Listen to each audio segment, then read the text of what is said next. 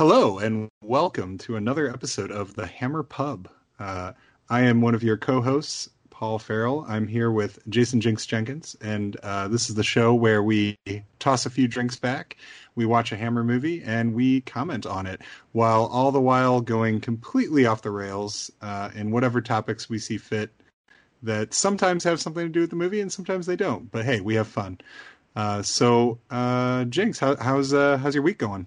that felt like vaguely like accusatory. Like, you know, I, I, I know you didn't actually outright say it, but you're so damn polite with that opening that I think audience members, you know, the listeners right now, they probably feel like I'm the one responsible for us going off the rails so often. Is that a is that what I'm getting there? A little bit of I gotta say I'm really I'm really impressed that you picked up on all that because I was I was trying I was trying to send it out into the world, and I was actually worried I was being too subtle. So no, that no, that's I got it. I got I'm, it. it's good that you got the message. That's you know, it's not going to change. I hope you're braced for that. So I, I mean, this point, recognizing the problem isn't going to do away with it. change. This- I'm good, man. How are you? I'm good. I'm good. Uh, I know it's been a really long time since we talked, so Ages. uh, a lot has changed. Um, like a good you know. 47, maybe 48 hours, something Yeah. like that. yeah. So Our, uh, for, for listeners out there, we are uh, we're currently banking episodes to sort of get us through the holidays. Uh, you know, holiday seasons pick up for everybody. I don't know if they will this year, all things considered, but uh, but yeah, I'm currently still stranded in southern Ohio. Uh, so I thought, hey, while we have the opportunity, let's go ahead and bank some episodes. That way, we. Uh, you know, we don't have to leave listeners in the lurch throughout the month of December with the occasional skipped week or anything of the sort. So, makes sense to me.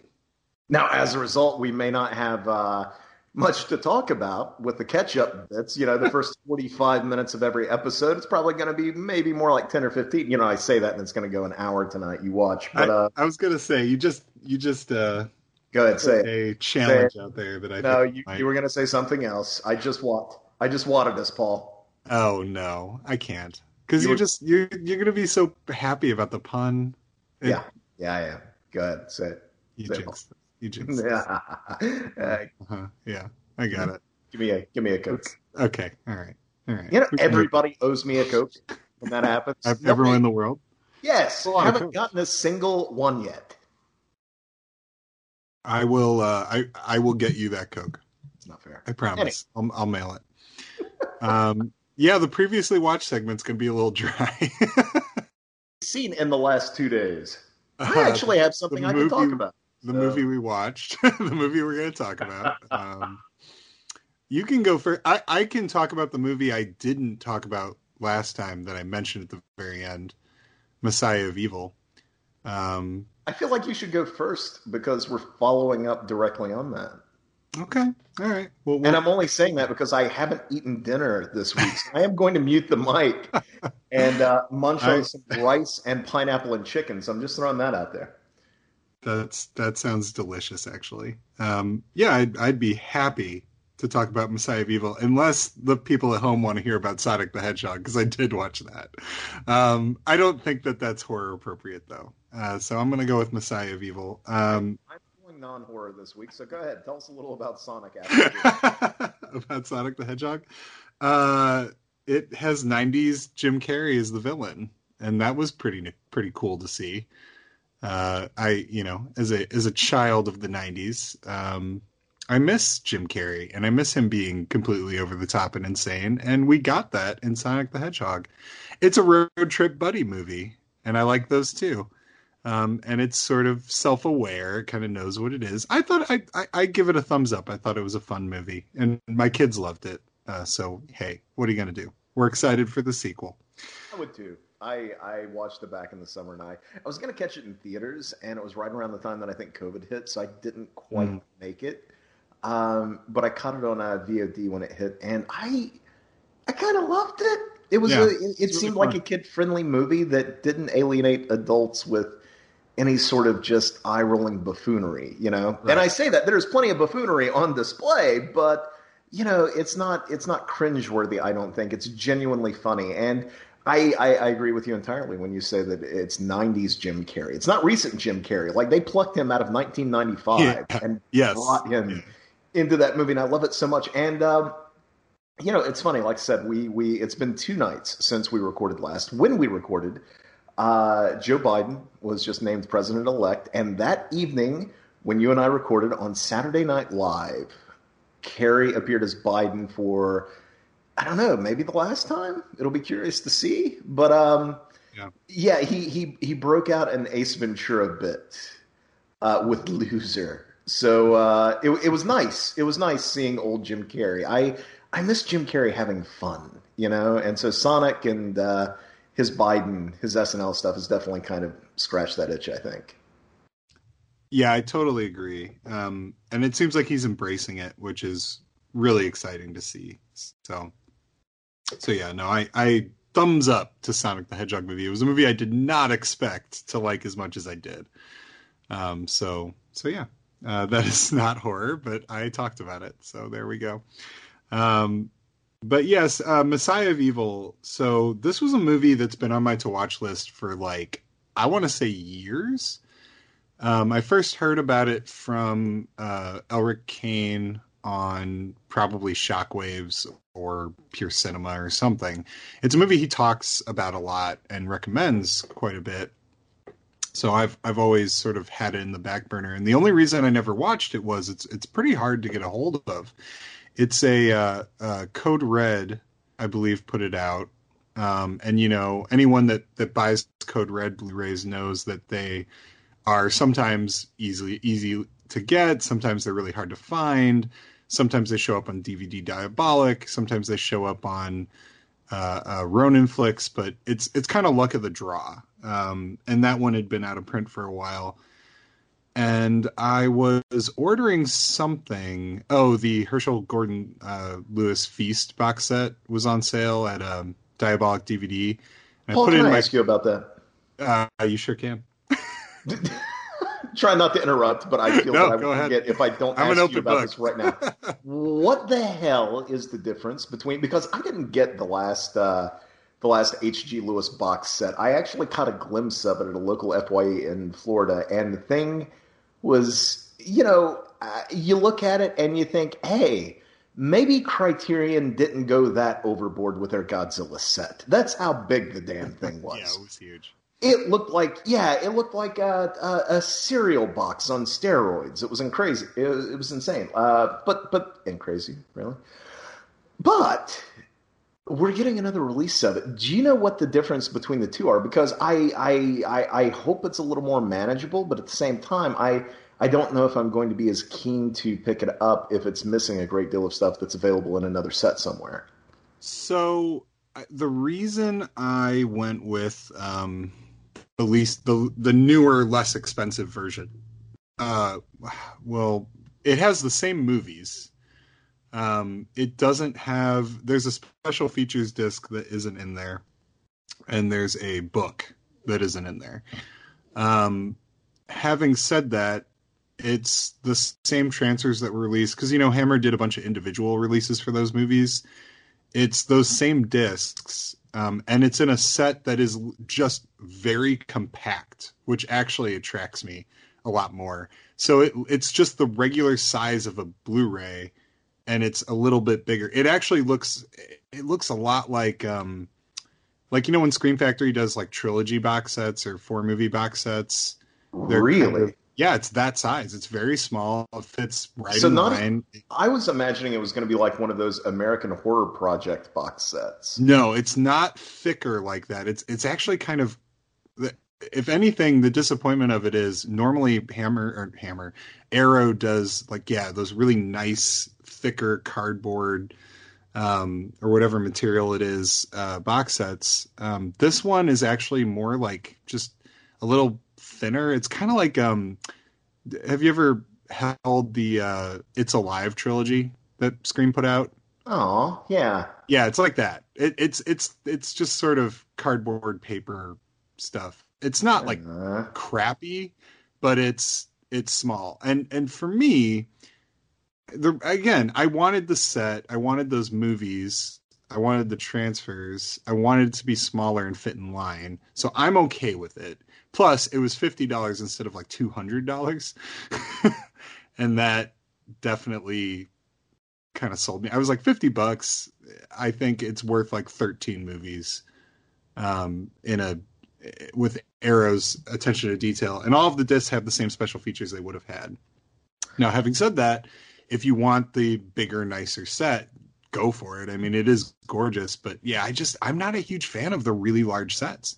Like the I'm Gamera set is really big too, and that's one of the reasons I didn't really want to get it. And now they're releasing Gamera in smaller, more manageable boxes, Good. um, separating out the eras. So I, I'm probably going to buy those. Um, I'm just glad they're because doing I that like because I'm- have- I missed out on the the massive set like you. I I hesitated, and then by the time I decided, well, hell, maybe I better go ahead and buy it, it was gone. So I have a record store. Well, I have a record store near me that has that set in stock, but they charge they charge three hundred bucks for it though. okay, fuck that. exactly. That that's the problem. Is there's places by me that have these. I, I have a place that has like every out of print box set you can imagine they have, and they charge like double what they initially cost. So I'm like, ugh, I just. I spend too much as it is. I can't do it. But if anybody uh, wants to pick it up and lives in St. Louis, let me know. I'll tell you where to find it. But um, it's Um, it's expensive. You're gonna have to shell out. But yeah, I'm I'm a lot more attracted to the sets that just fit in line with my collection. So, uh, so yeah, I, I I bought that. Um, but anyway, I was adding it to my cart and I was spending fifty dollars anyway. And as collectors always do to punish themselves, you're like, well, maybe I should check around and see if there's anything else I should buy since I'm already buying this. And uh, I went to the best selling section, and there it was. Messiah of Evil was back on Blu ray, back in print, and it was available. So I was like, well, shit, time to pick it up. So I bought it, and uh, my plan was to watch it as part of my Halloween watching. And of course, you know, best laid plans never quite work out Halloween time. So it got pushed back to early November, and I finally watched it the other night. And let me tell you, it was worth the wait. It's um, it's phenomenal. Um, it's kind of an interesting group of people who worked on it because it was it was sort of made by the people who wrote like um, Howard the Duck and American Graffiti and Temple of Doom. Like it's it's really bizarre. Like it's it's people who are making bigger films, um, and then they sort of went to make this this horror film, um, and it's it feels very heavily influenced by a lot of early like some Romero stuff like Night of Living Dead is definitely an influence on it, but it also feels kind of Bob Clarkish. Like I definitely get vibes of Children Shouldn't Play with Dead Things and uh, Death Dream. Death Dream. Yeah. I'm sorry. Yeah, uh, yeah, right. Yeah, multiple titles. Um, but it, it, it it's all there. Um, And- Carnival of Souls in there. Carnival of Souls for sure is definitely has to be an influence on that movie. Um, and and like it's Val Lewtonish a little bit in some ways. Like it, it's very suggestive. Like I'd be hard pressed to tell you what the plot of the movie is, even though I just watched it, and that almost doesn't matter. So it's kind of sort of European in that way, where it doesn't. It, it's more about the mood and the tone. Um, but it's this woman. Oh, and the other movie. This is a weird pull, but there's a '90s uh, movie called Dark Waters um, that kind of feels Lovecraftian in some ways Yeah, about a woman. Mariano Bino, Bano, something like Yeah, that. Yeah, it's like a woman goes to this like convent that her father's been paying money to after he dies to try to figure out why he's been why he had set up this fund for them and get to the bottom of some weird family secret, which is very much in line with uh, uh, Messiah of Evil because it's about a woman who's sort of like trying to find her estranged father who's an artist in this town and strange things are happening in the town. You know, at night, the townspeople all get together and go somewhere, go to the beach and light fires and have weird rituals, and they all act very strangely. Um, and there's some really great standout sequences in the film. Um, there's like a movie theater sequence where she goes to watch a movie, and and it's first she's sitting there alone, and then it shows the film, then it cuts back to her, and there's people behind her.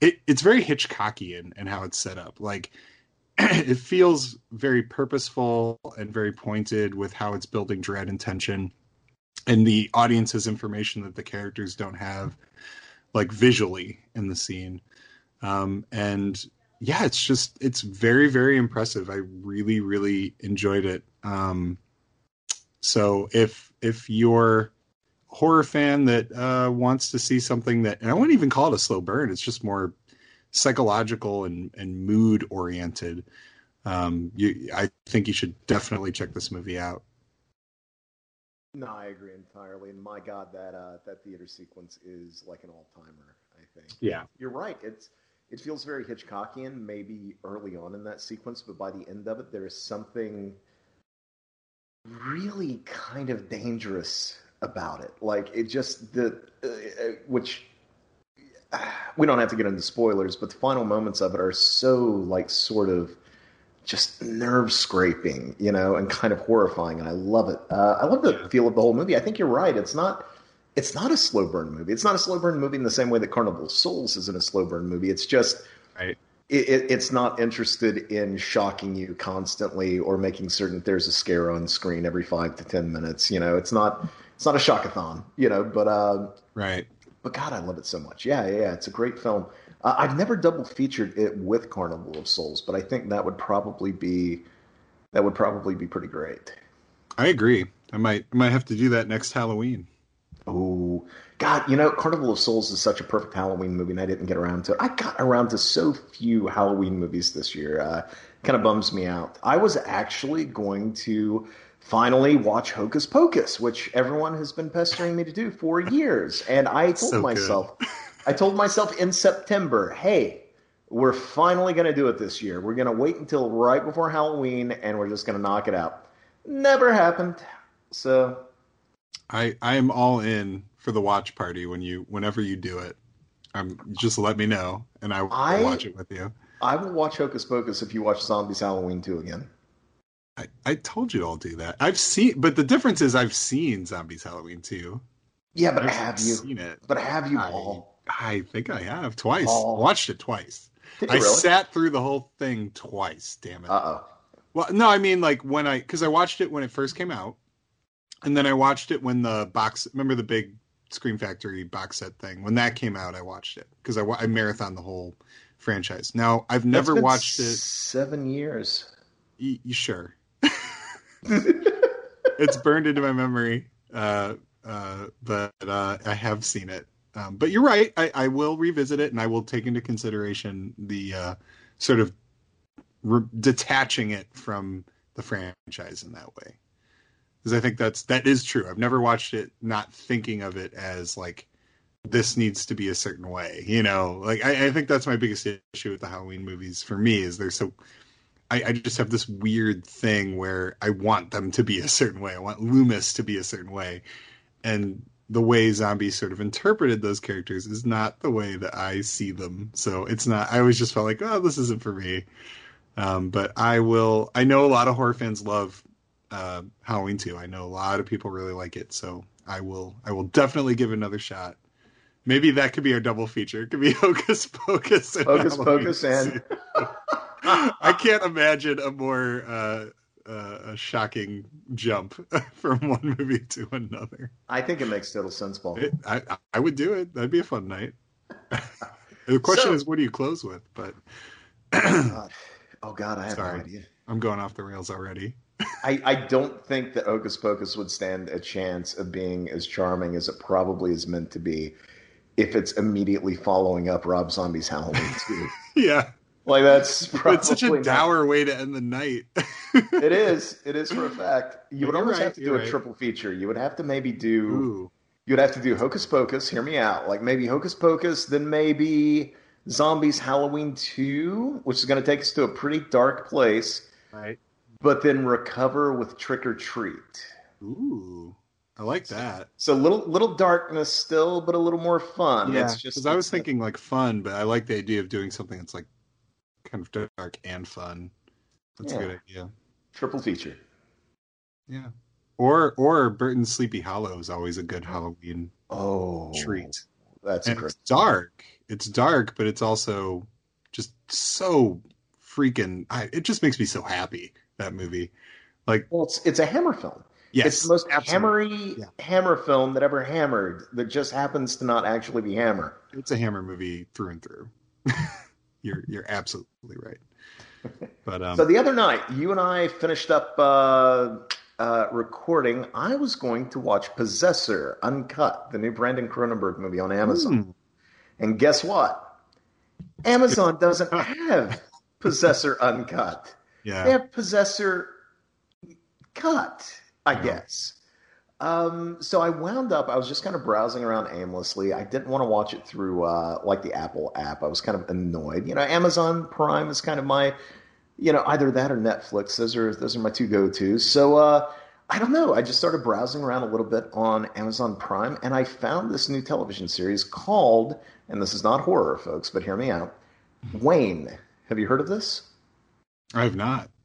So I, I guess it was much like Cobra Kai. It was like a YouTube show at some point that got canceled, and uh, I guess Amazon Prime sees it maybe as their Cobra Kai because they've scooped it up, and I assume uh, they're hoping that it's successful so they can order more seasons. Much like Cobra Kai is now like a friggin' phenomenon on Netflix.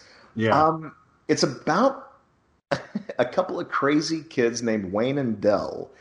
And uh, Wayne is the 16 year old uh, Massachusetts kid who is kind of impervious to pain. He's always getting his ass kicked by trying to stick up for bullied kids and people who are wronged. And he kind of takes it upon himself to, uh, you know, to mete out justice. He's kind of like a little superhero, except he doesn't wear a costume and he doesn't really speak a hell of a lot. He's almost like a, a little Terminator with like uh, you know mid '90s era Matt Damon's accent. Um, and he winds up falling in love with a girl who tries to sell him stolen uh, uh, stolen Girl Scout cookies. And uh, through a series of circumstances, his father passes away, but not before telling him that his birthright is this old Trans Am, which is currently sitting in Florida, awaiting him. So, with everything in his life kind of gone, he rescues this girl that he likes from her abusive father and brothers, and they go on a road trip to Florida and have lots of crazy adventures on the way. Paul, I fucking love this series. It is. Uh, I binged it. It's ten episodes. I watched it in like a day and a half. It is. Uh, it's violent as hell. It's funny as can be, and it's got the biggest damn heart of anything I've seen in a while. It. Uh, it's actually from the guys who wrote Zombieland and Deadpool. If that tells Oh, okay. you anything, so if, if if that gives you an idea of the kind of tone that they go for, uh, but it's so good. The performances. I don't know who any of these people are uh, in the show, but they're all giving just A plus performances. Like I said, it's entertaining as can be, and uh, by the end of it, the final couple of episodes, like it's it's just it really gets to you. It's just unbelievably sweet, even for all of the blood and violence and wicked dark humor on display. Uh, huh? doesn't mean that any of it is uh, easily won. Uh, you know, by the end of the show, it's it, it hurts, but uh, but again, it's totally worth the journey. So if you get the chance, definitely check it out. Okay, no, that sounds really interesting. Um, that's cool. That's- Um, That's pretty much it. That's all I got for the last two days. the only other movie I want to call out, and this is weird, but I'm going to do it because it's not horror by any means, but I think it has darkness in it, and it's like a really obscure movie that I want to like. I always feel like I need to call attention to anytime I watch it, and it just got a new Blu-ray. Have you ever heard of the movie Clifford from 1994? yes. Have I seen it? No. Okay, it's starring Martin Short Ah, And I Charles Grodin. Yeah, yeah, yeah. and Where he plays, Mary, uh, Mary Steenburgen. A child, right? He Martin Short plays a seven-year-old boy who talks to his little dinosaur. And this movie, when it first off, it's one of those movies that when you watch it, you're like, how the fuck did this get made? Like it, it makes the fact that someone clearly paid millions of dollars for this movie to exist, because it's not like a low, but it was a studio movie. Like it looks good. It's it's a real movie with like bigger actors in it, you know, at the time. Um, and it is mind boggling that this movie exists. And it's like rated like PG or whatever. It's not like an R rating or anything, but the humor is so weirdly dark. Um, and this was a movie that my bro- my brother and I would do this thing where we would find just like weird comedies uh, growing up, and we would just rent them relentlessly. And this was a movie that was always in stock at the video store, and we'd rent it constantly, and we watched it on repeat. We never owned it, um, and we became obsessed with this movie. Um, and every time we'd talk to people about it, they'd be like, "What is that?" Like, "Oh no, I heard that was horrible." And it got a Blu-ray from freaking Scorpion recently. Like like Scorpion releasing did Clifford as a new restoration. I and, don't understand those And words. it showed up Uh, and I the only reason I found out about it was I subscribed to Ronin Flix's like updates on my email. So whenever they announce a new movie, it like emails me. And I get this email one day where it's like Clifford coming to Blu-ray. I was like, "Are you shitting me?" Absolutely. Like I was like, "I can't wait to buy this." I texted my brother immediately, and he's like, he was like, "Oh my god!" Like we immediately pre-ordered it. We're like, it's like they released it just for us. Uh, I was going to say, Paul, I subscribed to that same newsletter and I got no such notice. So it's possible they did maybe just make um, it for you. Yeah, I don't know. But either way, so I rewatched it. And let me tell you, not only does it hold up, I think it's one of the funniest movies I've ever seen. now, granted, again, I have nostalgia for it, but it, what's great about it is Clifford is a little boy who everybody despises. And he just calc he's he's a calculating little bastard who manipulates everybody to get what he wants and if he doesn't get what he wants he will vindictively ruin your life. And it's creepy as hell when he like turns on someone and basically he gets dumped off with Charles Grodin's character who's like his uncle that's never met him and so he stays the week with his uncle and he proceeds to just completely unravel his uncle's life in like crazy ways. And it basically drives Charles Grodin completely insane. Um, to the point where he like he like kidnaps him and like it's just it goes so dark. And and and again, it's this movie where you're just it's baffling how they got away with making this because it's I'm, you're just watching this movie going, who is this for? Like like is this for kids? Is this for adults? I don't know. Like because it's just so bizarre. But in its bizarreness it's just hilarious. Um and and i the best compliment i can give it is uh there's a video review you can look up on youtube by roger ebert. And roger ebert gave this movie like half a star. He hated it. And look all respect to roger ebert but roger ebert watched and reviewed a lot of movies that weren't for Roger Ebert, and he didn't understand that.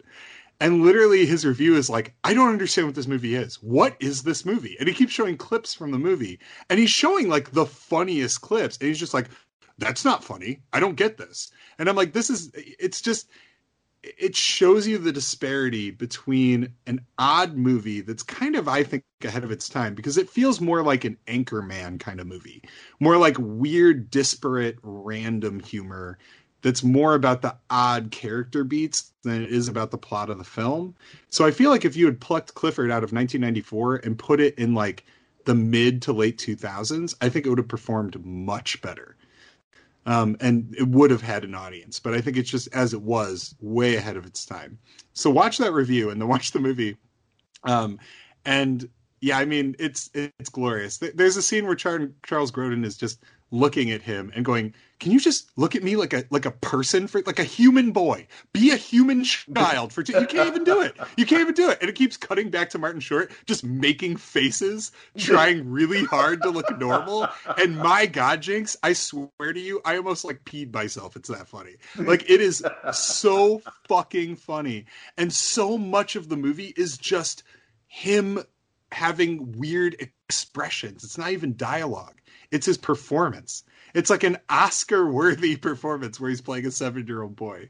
Please tell um, me that and, there is some sort of twist at the end, like some orphan level twist, where it turns out that he is actually a forty-year-old man. Oh no, because the movie begins in the future with him as an old man telling a story to a child about when he was a child. It's the weirdest fucking movie in the world. They even do like a like a future thing where it's like in the future and like and and and he's telling the story to um. Uh, uh, the the boy, the, the, main character in Boy Meets World when he was still a child. like is that is in the movie and he's like it's it's just it, it's such a bizarre thing but the reason i bring up on horror show is it does go to like creepy places and it like by the end charles grodin believes that that clifford is is evil incarnate. Like that he believes it's like an evil thing that isn't actually human that is just sent here to destroy people. And it it's great. So uh if i can get one person one person out there who's never seen clifford to become a clifford fan then this conversation was worth it. And it's currently on Ronin Flix yeah, you can buy it. Um, and I think I think it's like a twenty dollar Blu-ray, which isn't bad for them. Like it's not, you know, a lot of those movies are like thirty bucks. So I I bought it. Looks I'm really sorry, good. Did you, did you say thirty bucks after you and I both just spent sixty five? I don't want to talk about on... that because that's your fault. is, that was all your fault. I even like had a whole thing. I had a soliloquy about how I wasn't going to do it. I wasn't going to spend the money, and then you did it, and you're like, "Well, now you got to do it." And then I fucking did it. I did I it. I bought the set, I and I love it. I'm so, I'm so happy I bought it. we watched we watched Haunt on Halloween night with uh, watched on Halloween night. I showed it to my brother who had never seen it and he loved it. Now he's going to go buy that set. so we sold a set together. Um, but like, yeah, it's a, and I actually liked it even more the second time. Because the first time I saw it, I was like, I really like this. The second time, I was like, I really like this. Like, it, Really? it's growing on me. Yeah. because So- I, I, it, it was one of those movies. Like I, I hate to say it, but Haunt had there was something about its marketing and maybe the timing of its release that just kind of rubbed me the wrong way. Like I and I liked Hellfest. But then when I saw kind of the setup of Haunt and I saw the trailer, I was just like, uh, you know, I don't really know if I'm that interested in watching this, you know? Um, and then Shudder picked it up and I still didn't watch the damn thing.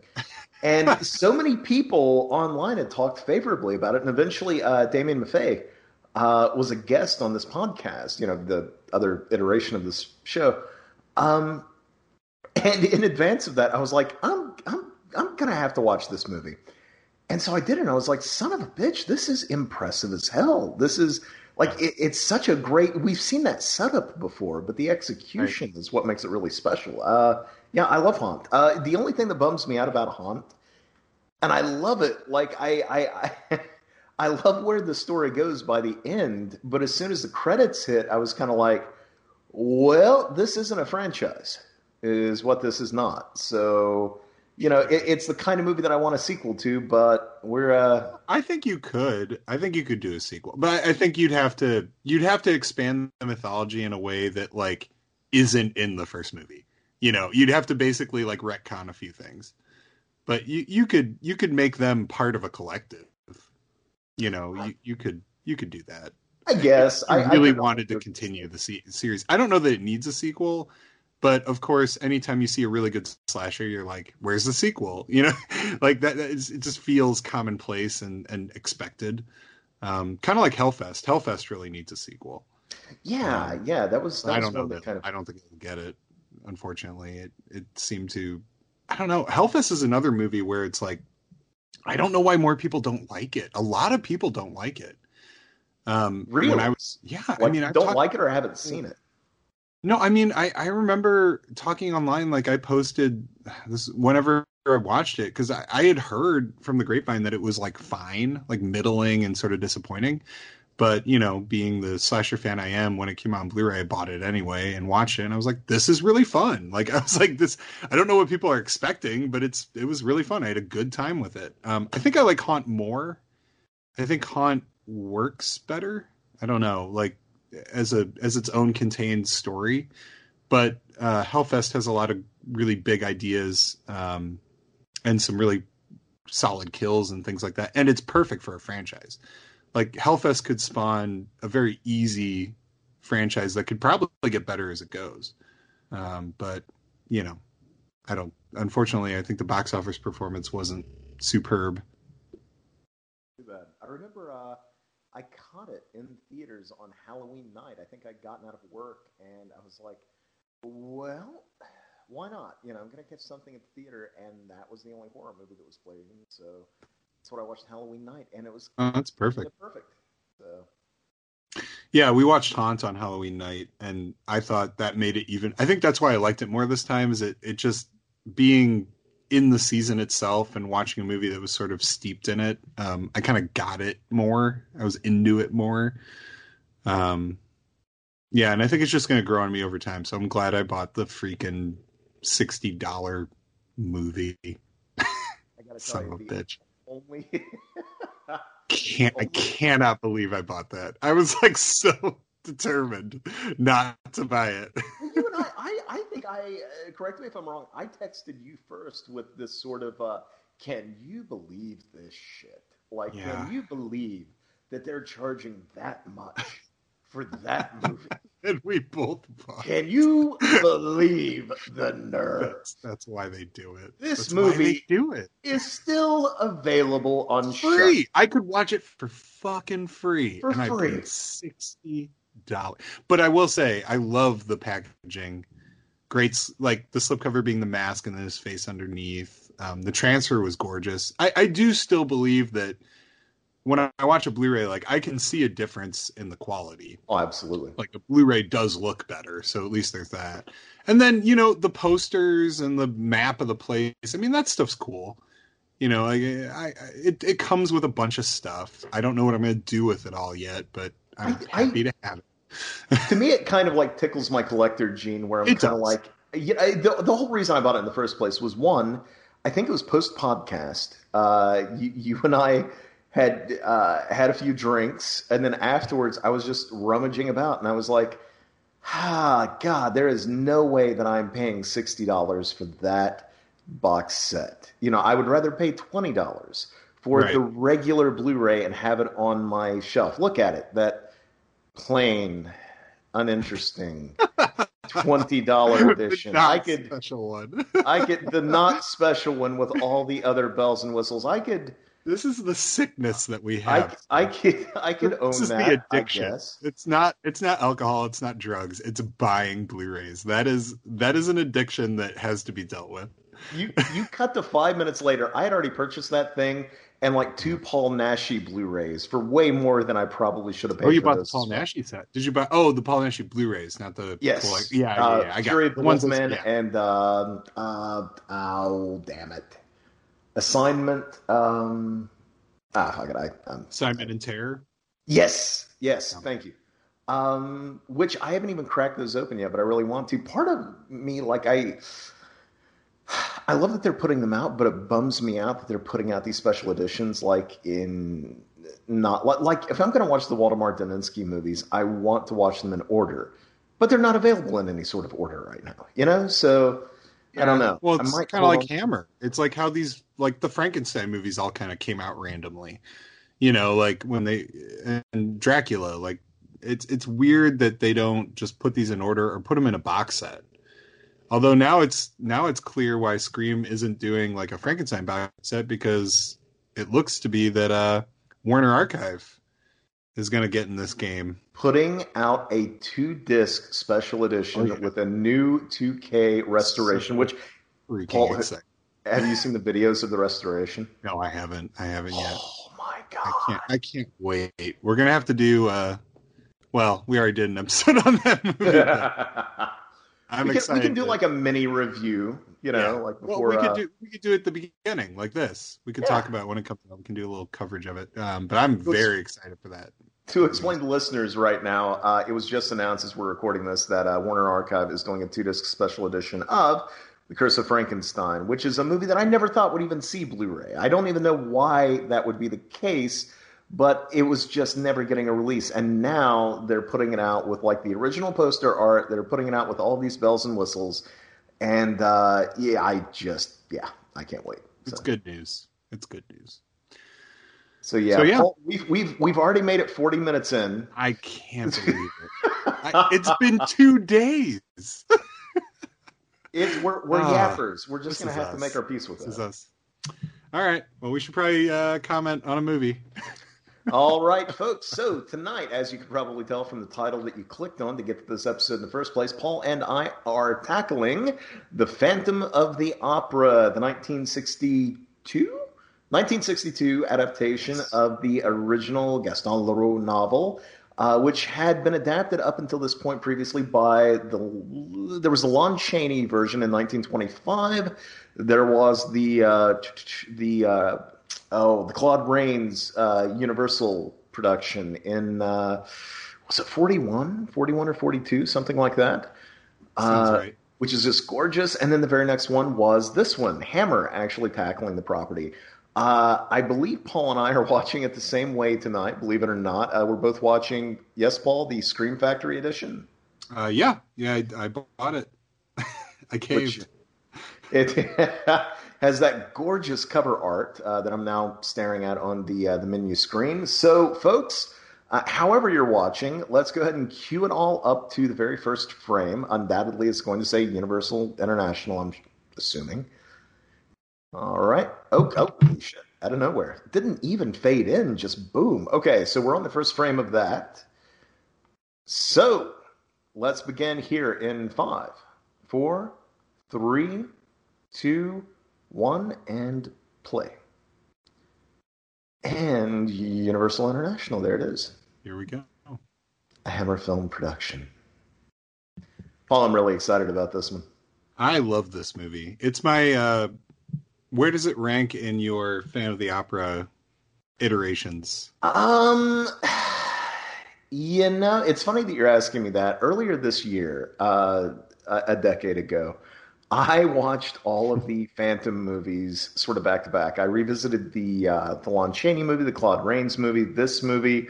Uh, I watched the Robert Englund movie. Uh, Oh, yeah. watched, yeah, which is I, I think actually surprisingly a lot of fun. It's a a fun movie, yeah. It is the Joel Schumacher um, Phantom of the Opera musical, which I did not care for when it first came out, and I watching it again, I found that I had a soft spot for it. Uh, there was a TV movie version with Charles Dance. There was a cartoon produced in the mid '80s, which is, believe it or not, it's one hour long and the most faithful adaptation of the novel I've seen. Uh, Oh, wow. Believe it or not, and I was doing all of this as kind of like, oh, an appreciation of you know this character that I've loved since I was a kid for a few reasons that we can get into later, but also I it kind of bummed me out that here is a character. You know, we we we've had a lot of revisits recently. That is a great opening moment with his eye. Um, yeah, and uh, not to interrupt you, but I have a little bit of a funny thing about that. Is I watched this, and I'll talk about it throughout tonight. But I I watched this with my two daughters. um, one is six and one is nine. I love that you're getting your daughters in the Hammer films. Previously, they had seen two two faces of Doctor Jekyll, right? They've seen Two Faces of Doctor Jekyll. They've seen some of Kiss of the Vampire. Uh, they've seen a couple of them. And the crazy thing is, they now like look forward to it. Like what happened was, Yes. um, I I worked yesterday, and I got home, and I hadn't really seen my, my kids all day, and it was sort of like on the cusp of bedtime. And they're like, "What are you going to do?" I was like, "Oh, I'm going to watch a Hammer movie." And and my nine year old was like, "A Hammer movie? I I like Hammer movies. That that's the Doctor Jekyll one, right? Like, can I watch it?" And I was like, "Yeah, probably." it's a school night, but sure, why not? I haven't seen you all day. And then my six year old was like, "Well, I want to watch it." Um, so I said, "Sure, why not?" I love. Anyway, so they watched it with me, and the funny thing was when it cuts to the eye and it like jump cuts. My my nine year old like jumped out of the like out of the couch and was like like like gasped and thought the eye thing was terrifying. And it like kind of recontextualized that moment for me in some ways because you know like i watch these movies and i don't find them scary but i'm also a little desensitized you know? Like i watch a lot of horror movies you know but like to see a kid see that and her she found it very scary and it made her very like interested in the phantom character she was like well who is that guy why does he only have one eye what you know he looks so angry like and she automatically was like engaged in the movies i thought that was really cool I love that. I love that story. I love that they're getting into those movies. Uh, yeah at the perfect age. I think uh, these movies, even more so than I think some spooky kid friendly movies of today might be. I mean, I think these are more of a great stepping stone into horror fandom probably than i say, really agree yeah i i agree wholeheartedly so I, I love that. I really, really dig that. Um, yeah, no, I, I just for the hell of it, you know, just as a uh, as as an appreciation of the character, I wanted to revisit all of them. It had been ages, you know, a lot of new. Oh God, I watched the uh, I watched the Dario Argento version that had just gotten a brand new Blu-ray release. Uh, yeah. Spe- speaking of us being collectors and buying everything just because, I also bought that and I haven't even opened it yet. It's sitting on my shelf, but I did buy it. Uh, Rat Orgy. That's all you all you got to say about that one. I have never seen it, but it's Argento, and I was like, ah. No, it's not. I, I, I bought that. I bought Card Player. I bought Sleepless. I bought all of his. Card Player is interesting. Sleepless is well made. Phantom of the Opera is none of those things. Uh, Phantom of the Opera is more like Dracula 3D, and I hate to say it, but to me, the last, and I think a lot of people would argue with me on this even, but I, I think the last truly great Argento film was The Stendhal Syndrome in the mid 90s. And there were people who didn't like that film and still don't, but mm. I think that's the last time that I could see sort of the guiding hand of a master, you know, and then every yeah. movie he's done subsequently has been kind of you know, hit and miss. Like nothing is ever fully connected. There, there are beats and there are moments uh, where you can tell that the guy who is making one of these movies, like a Do You Like Hitchcock or The Card Player or something like that. It's like there are moments where it's like, oh, oh, that's kind of like that thing that I used to love. Oh, you know, uh, yeah, uh, the Phantom I, of the Opera is just kind of. And I, I haven't seen Stendhal. I've never seen it, so I got to check that out. It's good. It's deeply disturbing and probably problematic as hell, but uh, it's a fascinating story. Yeah, I, I actually have a Blu-ray of it because that's you know I'm a collector. I own it. I just you know it's you know how you collect things and you have them and then you're like oh, I just haven't gotten into it yet. Yep. I actually own several Argento films I've not seen, and I like to say I think I've talked to you about this before. I like to save movies from big directors so I have something to look forward to you know, like I always keep one or two in my pocket. Um, but yeah, Stendhal's been one on my list for quite a while. That's fair. I uh, so yeah, yeah. That's how that's how I began my year was by going through all of them, even down to like the TV version with uh, I think I mentioned this Charles Dance and yeah, you know, uh, there there are a couple still that I've missed that are very hard to get a hold of that I haven't gotten around to yet. But uh, it was all to revisit one, but also I. Uh, you know, I've been trying my hand at writing uh, teleplays, like you know, writing pilots to see, uh, you know, if I can just kind of crack the uh, the form. And you know, the the way I, I didn't want to be too precious about something that I created myself because I do have a couple of ideas set aside. So I thought the best way to sort of cut my teeth was to write a couple of things that I would have no hope of ever getting produced anyway. That way, there, there's there's a safety net there. You know, I won't be too precious yeah. about that. So I wrote a Hellraiser pilot.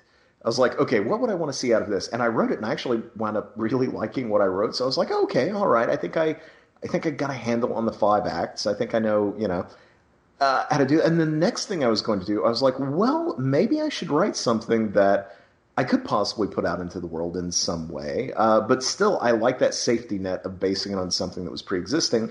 So I started to write a Phantom of the Opera pilot. Hmm got I wrote the opening act, which I loved. I was or the teaser rather. I was into the opening act, and um, it was announced there is a Phantom of the Opera television series coming up within a year or a year and a half, something like that. And as soon as I read that, like it didn't even matter. It was all for the sake of practice, but I was just like, sure. well, fuck. So yeah. I just kind of closed that file and closed that notebook and set them aside and haven't gone back to them. But to in, in, taking the long way around to answer your question, how does this movie rank with all of the others? What's weird is, is I can tell you what my first couple of favorites are, but beyond that, I can't really tell you which ones are better and which ones are worse. I can't really put them into any significant order simply because they're even for having the same source material, they are so vastly different yeah. from one another, and I kind of love that. I, I love that the same story and the same character can uh, can inspire vastly different interpretations. Argento's would be at the bottom. I could say that for certain. Um, but uh, as far as this one goes, is this one my favorite? No. Is it one of my favorite hammers? Also, no. But I still think it's a fantastic film. I think it's gorgeously made. Uh, I love the performances. I love the take on the story, which is more. Um, I mean, this is less Leroux and more Universal Claude Rains adaptation. You know, like yeah, uh, right. It feels more relation- in line with that. Yeah, yeah, like the its interest in the the the sort of grandeur and uh, obviously the relationship between he and Christine sort of mirrors that, as opposed to uh, you know the other adaptations and the source material. So. Uh, but I think it's just so much fun. I, I, I love Michael Gough in this. I think he's so oily and snake-like and just kind of brilliant. Yeah, he's a great villain. He's fantastic. Up until this point, you know, Hammer-wise, we'd seen him in what? Horror of Dracula, and that was it. And he was kind of, uh, you know, a little bit of a sniveling kind of, you know, annoying, cowardly kind of character in that. Um, but this is the first time, this may be the only time I've ever seen him in a role where I found him to be just outright despicable. Well, it's interesting that there isn't because this this was sort of the the A picture at the time because we just talked about Captain Clegg and how that was sort of the B picture to this movie, and it's interesting that that movie had like Cushing in it, and this one doesn't have Cushing or Lee, even though I know Lee was like very seriously considered to be in it as the Phantom, I guess, from what I was reading. But there's a lot of it seems like there's a lot of confusion over who is supposed to be what. Because I know like Universal really wanted to remake the Phantom again and because of like Dracula's success, they pretty much like reached out to Hammer and said you should do this. And I guess that also coincided with the fact that did you read about the Cary Grant stuff? No, I didn't. Okay, it, I at first I read it and I thought it was like bullshit because I was like, no way. And then I found like multiple sources and even on this Blu-ray they talk about it um, on the special features. But I guess like so you know Cary Grant uh, tried to retire and then like Hitchcock got him back out of retirement. And then he started doing like more like genre pictures and stuff and he wasn't like super into it, but he was making money. Well, I guess one day Cary Grant walked into the general offices of Hammer in London, just like just waltzed right in, and was like, "I'm Cary Grant, and I'd like to make a movie with you guys." And that is fantastic. They were kind of like, "Okay," and so they got um, Tony Hinds, and Hinds was like, they would tell you it's like, hey, Cary Grant wants to make a movie with us, and and Hinds was like, he's never gonna do it. He's gonna he's gonna back out at the last moment. This is how these actors are. He's like, there's no way Cary Grant's gonna make a movie with us. Like, oh no, he's very serious about it. He wants to do it, and Universal's willing to you know back a project. So he's like, well, they want us to remake Phantom. Does he want to do that? So they pitched it to Cary Grant. Cary Grant's like, absolutely, I want to be in Phantom. Now there's some disparity between whether or not Cary Grant was supposed to play the Phantom or the love interest, but it but Hinds makes it sound like the he wrote he's like okay, so he wrote the movie for Cary Grant. This movie was lit- the screenplay was written for Grant. And they got a shooting date, they got the budget, Universal backed it, and Grant backed out like right before they started shooting. Damn it, Cary Grant. And but because they had already everything was a go they just filled it in. And the reason because everyone's like oh well it would make so much more sense for Cary Grant to be the Edward de Souza role the Harry Hunter role. Um, but uh, what Hinds said was like well we we at the last minute we lost our phantom so we had to cast one really quick and they got Herbert Lom. And so I'm like so Cary Grant was going to be the phantom? That is bizarre like that I mean, makes he's more older. sense to me. It does than, make uh, more sense because he's he would have been fifty. He, right, but but that didn't stop American actors from dating young women in Well, movies, right? True, true, true. So I mean that that's my thing is is it, it- you would think he would, but apparently he wanted to have more of like a sense of like gravitas to the role he was going to play. Um, and yeah, so Cary Grant was was supposed to be that role. Um, and then right after that, they were gonna they they tried to get Christopher Lee, but he was committed to a different film, and he was going to be shooting during when they had to shoot based on the money and the date. So it went to to Herbert Lom. But yeah, I thought that was really fascinating when I was reading about it. No, I love that. I uh, I can't even imagine what this movie would look like with uh, with Grant in the lead role. I mean, would there have been this sort of insistence that he needed to show his face more often? Do you think, or I don't know. I maybe. Um, I think there probably would have been more like flashbacks.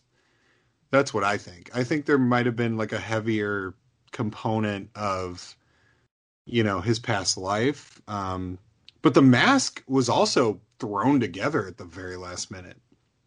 Like it's literally like paper and tape. Like they did not develop that mask at all. And it makes um, it one of the most impactful Phantom masks I think ever because it seems like something that he would have made himself, you know? Yes. No, I actually love the mask. You know, it's funny about the mask. Um, and I'm I, I, just keep being reminded of things my daughter said when I was watching this movie. so I know it's not really like topical for listeners, but um, I think it's fun. Um, my nine year old, I I have a shirt uh, that has it's like a it's a fright rag shirt, I think, and it's like a babysitters club shirt, but it's but it's Halloween, so it's like it's like Laurie Strode on the it's like a cover from a babysitters club book, but it's got like Jer- Laurie Strode with the two kids she's babysitting. It says the Boogeyman Club, and Myers is in the back. Love so it's it. like a it's like a Halloween spin on the Babysitters Club. At any rate, because of that shirt, they know who Michael Myers is, and a poster on my wall. Like they're familiar with Michael Myers. They've never seen those movies because I think that's a bit too much for a, for a, my daughters at least. I know there's kids that can watch that stuff, but they would it would turn them off to horror if I showed it to them. I got to be careful. Um, but anyway, when she saw the Phantom, she goes, "Oh, it's like that Michael Myers guy." That's what that was the first thing she said. And I was like, "Oh, that's interesting." And it, yeah, it kind of kind of looks like that. So she immediately made like a Myers connection when she saw the mask. So I was very proud. Paul, I'm just throwing this out there for one brief segment. Uh, we we, we should invite your daughters onto this podcast to chat about one of the they they cannot drink but no, well, no. if they uh, if they want to chat about you know the movies for like ten or fifteen minutes, uh, we we should totally bring them on, and I will I will not swear, uh, but just to get their opinion, like there because I love the idea of like a burgeoning Hammer fan. I remember being like younger and seeing you know I've talked about this Brides of Dracula for the first time, and just those movies hitting me in such a way that other horror movies at the time didn't, and you know my appreciation for them was decidedly different. So it would be neat to hear from somebody who is only now discovering these movies and the uh, you know from the current generation, just to see what they think about it. Uh, yeah, they would. I mean, my six-year-old might freeze up and do that thing kids do, where they're just like, "Hi," you know, that kind of thing. But my nine-year-old, my nine-year-old could probably do it and would. She'd be very uh, uh, excited if I asked her to podcast with me because she kind of knows I do this and yeah, no, they would be down, and I think that'd be really fun. So yeah, yeah, well, we could do that. We could do that on a future episode. Rock on. So for sure. Um, yeah, the other funny thing that happened when we were watching it with them is my six-year-old is really good with memory and faces, and the minute Edward De Souza walked onto the screen, she was like, "Oh, Daddy, Daddy, that's the boy from Kiss of the Vampire." Oh wow! and I was like, "Holy shit, that's impressive!" I was like, "I don't think I would have picked that out." I so, know. Well, I was like, "I didn't." Honest to God, I didn't make that connection immediately. And you know, and, and I thought it was funny. She said the boy. she she called him a boy, but um, but yeah, and I I I beat it to make sure she was right, and I was like, "It is." it's like that's the main character from Kiss of the Vampire and she got that like w- like the second he walked on frame she was and she didn't see the whole movie of kiss of the vampire. She saw like scenes from it. So it's fascinating to me that she was able to make that connection so quickly. So i thought that was cool too. That's fantastic. I uh and this is like i i honestly don't know how i would rank this against all the others because i do really really love it. There are things that that kind of annoy me a little bit about it too, but then things that I absolutely adore. I, I love Herbert Lom. I love the mask. I love uh, kind of the backstory. I do think that some of the uh, I, the midpoint of the movie treads a little water for me sometimes, and you know we can talk about it when we get there. But uh, but overall, I do I do like it quite a bit. Um, I just uh, I don't know. Is it one of my favorites? Uh, not quite. How does it rank for you? Have you seen how many Phantoms well, have you seen, I, and how would this place? That's the you? thing is you you have a more um, you've seen more than I have, to be honest. I, what I've seen, uh, I saw the the 43 Claude Rains is 43, right? That's like the universal. Yes. Yeah. Yeah. Okay, I've seen that. Um, obviously, I've seen this. Um, I don't know if you count this, but I, I've always sort of counted Phantom of the Paradise, even though No, it's like different. I don't no, know. It just no, no. feels like It's a- it's fair. Like it's Phantom. it feels like a like a like a spin on it. I know it's not like a direct adaptation, but it's little little Phantom, little Faust. You know. it Uh, falls into the milieu of the Phantom movies. So whenever I rank them, I kind of consider that. if you can, uh, if you can count that one, then I can count uh, Phantom of the Mall, Eric's Revenge. So Uh, I am totally cool with Phantom of the Mall, and I, I, I here's the thing: I'll see you Phantom of the Mall, and I will raise you a Phantom of the Megaplex. have never seen it. Ooh, that's one I've seen. It's a it's a Disney Channel original Oh, uh, from oh man, year wise, it's got to be late '90s, early 2000s. Um, but uh, anyway, I, I'm not actually going to rank that one, but I have seen it. Um, I've seen the uh, Phantom of the Opera from '89, which is a Dwight H. Little joint, and I'm a big Little fan because he did you for Halloween that. Four. He did uh, Ju- Judgment Night, right? That's that's Little, Mhm. isn't it? Yeah, Mhm. Judgment Night, so fucking good. Um, he is a hell of a director. He's a hell of a director, and yeah, he deserves. respect. I know, right? Anyway, um, so I actually think that movie's really fun. I don't, you know, it, it's not as classy as these other ones, and it's definitely like Freddy Krueger as, as fan of the opera. Um, but it's it's a good time. Like I, Scream Factory put that out. It's a really nice disc. Wait a Um, second, Paul. I'm sorry. Um, Dwight H. Little did Halloween for The Return of Michael Myers, which is one of the best in that series. He did The Phantom of the Opera. He did Marked for Death uh, with uh, uh, what's his face, uh, Steven Seagal. Uh, yeah, yeah. We can look past that though, because you know, aside from that, it's a good movie. Uh, he did Rapid Fire with Brandon Lee. Oh, I forgot about Rapid Fire. Yeah, um, he did. Uh, oh well, uh, uh, he did Murder at sixteen hundred. He did uh, Deep Blue, which is a TV movie. He did um, Anacondas, The Hunt for the Blood Orchid, Tekken, and Last Rampage. So, you know, he, he directed a lot of television though, so that's good. Uh, And he had a good run. Like that that 80s to early 90s run is very solid. oh, Um, absolutely, and yeah. Any any director would be, pr- I think, pr- should be proud to have that in their career. he also but, uh, directed Free Willy 2, The Adventure Home. Well, you know what? That probably made a ton of money.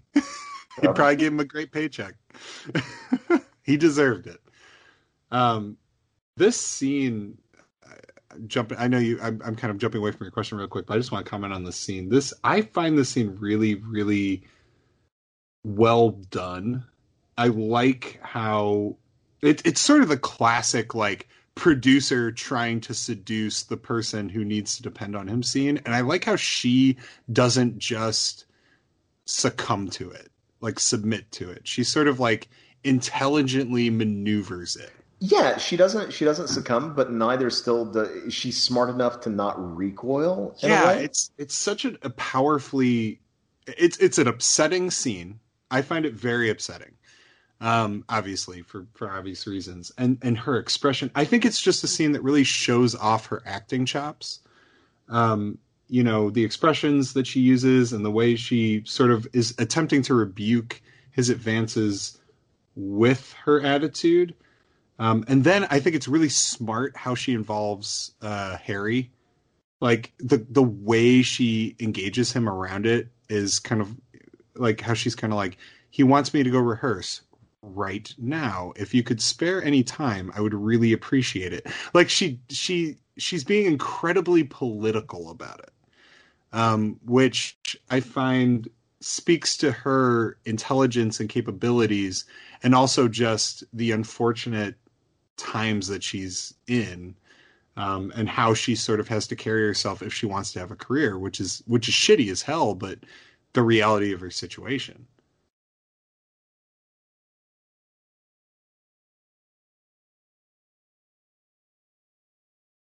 To silence now. I've offended Jinx.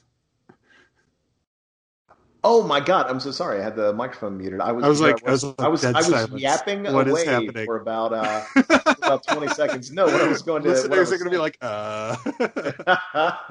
no, I was I was scared. saying, um, no, Christine here. Like, I, I agree with you, and I want to make it clear when I said it was very smart of her earlier. Like, I, I, she in no way should have been put in that situation. But like you said, I mean, it is great that she knows how to maneuver that where. You know, she's protecting herself, but she's also protecting her career, and then she finds a very, you know, smart way out of that situation. You know, Yeah. without actually bringing the confrontation to a head. Uh, it still ultimately proves damaging because I mean Gough's character is Well, a son yeah. of a bitch, but Yeah, he's a piece of shit. And I also Very, very like. I think this is a really nice uh, meet cute for them too. Like I like that it turns into sort of a clever. Well, you probably didn't eat because you were with that piece of shit, and, you didn't want to. You know, it made you feel uncomfortable. Are you hungry? She's like, I am starving. Let's go eat. Like I think that's such a funny end to that scene. Like it's a scene that could have felt really dirty and upsetting, and instead they turned it into something lighter, which while I, I don't want to undercut, like you said, the sort of the upsetting nature of what happened, but I also like that they managed to salvage it into something that was endearing to the characters. But for me, it's really the moment where I realized like Heather Sears is a, a really a great actress, not just a great singer in that regard.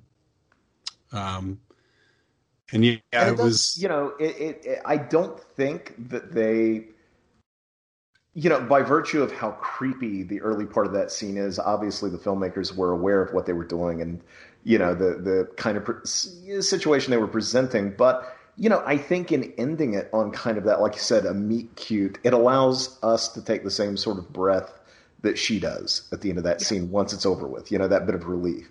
Yeah, and it and it shows that there's there's a little bit of hope in the world, you know, as opposed to just being like completely hopeless and dour. Because Harry's also a producer, and he's not a piece of shit, you know, and and that's good to see. But I also think it's a commentary, like it's Hammer sort of sub, subversively commentating on the nature of their industry, even though this is a period piece.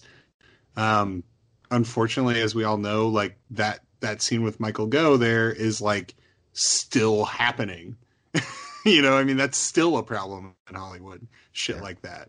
So, you know, it's it's sort of a timeless comment on this very pervasive issue in art where people know like, well, this is something you really care about. You're going to do it either way, so therefore I can get what I want out of you first. Um, and if you don't do it, I'll just find someone who will. Um, and that's a really sort of fucked up notion that also speaks to the core story of the Phantom. You know, it, it, it alludes to the bigger issue at hand.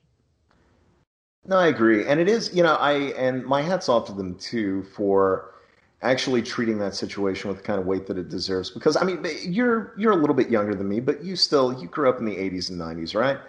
Like, Yeah. you we've heard throughout the years those jokes about the casting couch and stuff like that, and it was always used as a punchline uh, in regards to you know certain actresses who had gotten certain roles and stuff. And it's it always struck me as kind of icky and not funny at all, whether it be on you know somebody making a crack on a talk show or you know in a magazine or something like that. And you know here we are nearly sixty years ago, and Hammer is presenting that situation, and they're not playing it for laughs. And I do, you know, I I appreciate that, you know. Um, yeah, I agree. I totally agree. And um, so to kind of answer your original question, how would I rank this? Um, like I said, I saw the 89 Phantom and I have seen the Joel Schumacher musical, which just full disclosure, I haven't seen it some, since like the DVD when it came out. So I probably can't really like accurately say how I feel about it. I thought it was fine when I saw it. I didn't not like it, but I didn't like love it. Um, my ranking. So this is actually my my favorite Phantom. Um, Oh, nice. I really, really love. I think the the only thing I think the forty three, the forty three version to me is the most sort of like ornate and gorgeous. Um, that movie is just really, really beautiful and breathtaking, and the way it was shot, especially for the time it was made, you can tell they put in just a ton of effort into sort of the filmmaking of it. this movie I find more like emotionally engaging than that one, and that's sort of why I land with this being more my favorite. I don't think it's as, and I know it's a um, uh, a Terence Fisher joint, and I love my I love me some Terence Fisher, and I think it's very well directed. But Hammer just didn't have the budget that Universal had, you know, when they made their movie for the time that it was made. Um, so at any rate, um, I I do this is my preferred version by far. Okay, that's fair. I, you know, I it's funny looking back on it. Like I, I kind of I I I guess why I have trouble ranking them is because each one gives me something entirely different. Sure. Uh, that I that I want like out of out of the story as a whole. So you know I. Uh, you know, if I want like an accurate adaptation of the story, you know, I, I, I really love parts of the 1925 version, and Lon Chaney's makeup is absolutely spot on. Or, you know, the mid 80s cartoon is, you know, just shockingly uh, faithful, uh, which you wouldn't expect. Um, but then, you know, for something just that's just pure opulence, you know, I, I adore the Joel Schumacher version now for that, you know, and I, I think the performances are great and you know, I love the sort of spirit with which that movie is created. Um, mm. I, I, I, guess I got to rewatch that one. It, I am telling you, I, did, I did not care for it when I first, and I cut it in theaters. I cut it on the big screen, and being a huge Hammer nerd, I was like, or being a huge Phantom nerd rather, I. Uh, I couldn't wait to see it. And then, like halfway through, I was like, I am not connecting to this at all. And then, uh, for whatever reason, watching it again, it was the first time I had revisited the movie in 15 years. Mm. Uh, I watched it on Blu-ray and absolutely loved it. And here is the second Doctor himself, Patrick Troughton. I was gonna say, isn't that guy a, a Doctor Who? he is. He's the Doctor Who who kind of gave the Doctor his doctoriness, if that makes any sense. Uh, the guy, funny. William Hartnell, uh, the guy who played the first Doctor, played him as kind of a crotchety older man with flashes of heart. Patrick Troughton came in as the first regeneration, the second Doc, and he infused him with this sort of manic quirkiness, uh, who could also be crotchety, you know, and who also had a big heart or hearts, as it were, yeah. character. Uh, but he's the guy who kind of put the template in place for what that character could and arguably should be. So, uh, yeah, it's very neat to see him here playing such a wildly different role. It pretty much, I mean, this is him three years before he played the Doctor. So, Paul, have you seen? Have you taken that plunge yet with Doctor Who? Uh, I watched. Um, gosh, uh, who, okay, I'm bad at this. The new, the new version. um, the first guy who did one season. Uh, what was his name? Eccleston. Eccleston. Okay, I saw his, and then I watched the David Tennant all of the David Tennant, all oh, the so movies, and you yeah, I, I, saw all of David Tennant through to the end, and then I watched like six or seven Matt Smiths, and then I stopped. And I, well, I didn't stop because I didn't like it. I just kind of like, I was I was very into David Tennant. I got really into Tennant, and then like when it switched, it it just like I wasn't as into it, and then one day I just like I didn't watch it, and then one day turned into a week and a month, and then you know I just kind of moved on to other things. So I, I watched a chunk of Doctor Who, and I really enjoyed what I saw. Um, and I'm not like against watching it again. I just you know I just kind of stopped and it moved on without. So me. you stopped about halfway through Matt Smith's first season. Yeah, that yeah you yeah you missed one of the greatest hours of television I have ever seen, which is mm. Vincent and the Doctor. Uh, the Doctor, Matt Smith's Doc uh, 11, and Amy and Rory basically meet Vincent Van Gogh. And it is it has maybe one of the most powerful endings I've seen uh, easily on that show, but also maybe in television. You know, it, wow. it's not quite up there with Six Feet Under, but my God, will it pull the tears from you? And it has something really beautiful to say about art and. Huh. Uh, okay, I, I won't say anything liked, more than that. I liked uh, Doctor Who quite a bit, and I, I intend to someday. My brother's really into Doctor Who as well, um, and he's more into it than I am. He's watched like, you know, beyond where I watched. I just it was one of those things where I I I think it's because Eccleston was only there for a season. I got really into Tennant, and when he left, it was hard. It was hard to like care about the character in the same way or feel like he's the same character because it was a different actor. That's the journey that every really difficult for me. yeah, and I and I just felt like I was like, oh crap. In my eyes, I was like, I've already seen like my ideal version of this character, and I get that that's Doctor Who that that it's gonna change. Like you're not, it, but it was hard to continue and to care in the same way for okay, me. So if you liked Tennant that much, did you tear up at I Don't Want to Go? Oh yeah. I oh my god. Bawling. I was bawling in, in the finale. Oh shit, man. yeah, I mean, I teared up a bunch. I but I also like full disclosure about me. I don't know if you know this about me. I cry in like every movie. I do you like it doesn't even matter. Like it could be the shittiest lowbrow comedy. If it has like a moment that's supposed to be emotional, there's a good chance I'll tear up. I'm just a very like weirdly emotional person. Like um I got a little misty-eyed in Hubie Halloween. Like when oh, come uh, on. I did. I shit you not. When the when his mother is saying like none of you could take the abuse that he takes.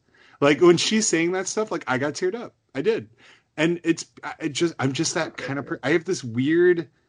I don't know what it is. I don't know if it's like my empathy drive or whatever it is, but I'm. It's very easy for me to get into the headspace of someone who's like pulling it, like saying something emotional about a character. I think that like, happens just, at a certain age, like a stretch, or it did for me anyway. It reminded me of. I don't know uh, why, but like I get, I I will tear up, and I'll tear up during like previews for movies. you know, like in the trailer, like I shit you not. Like there'll Sorry, be like a two minute trailer. No, it's okay. You can laugh at me. It's fine. It's it's ridiculous. I I hate that I do it, but it's it's who I am. No, like I have done and, that before. And, you know, I'll tell you this: stretch. any dog movie, if it's a dog oh, movie, oh, wow. those are the worst. But I could see a two minute trailer for a straight to video dog movie and i swear i'll cry at the end of it. Because they always tell like the, the trailer goes on the whole journey of the movie and then you know how you know and it's sad. Like every dog so, movie ends with the dog dying and it's yeah bullshit. or something something bad it. happens to the dog otherwise there's no movie. Because it always destroys me. conflict. So it's like if you watch a dog movie you know the dog's screwed.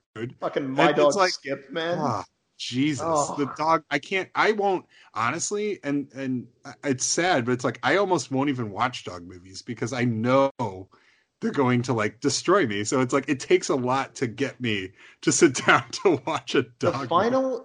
two minutes of my dog Skip is like the end of Six Feet Under for me.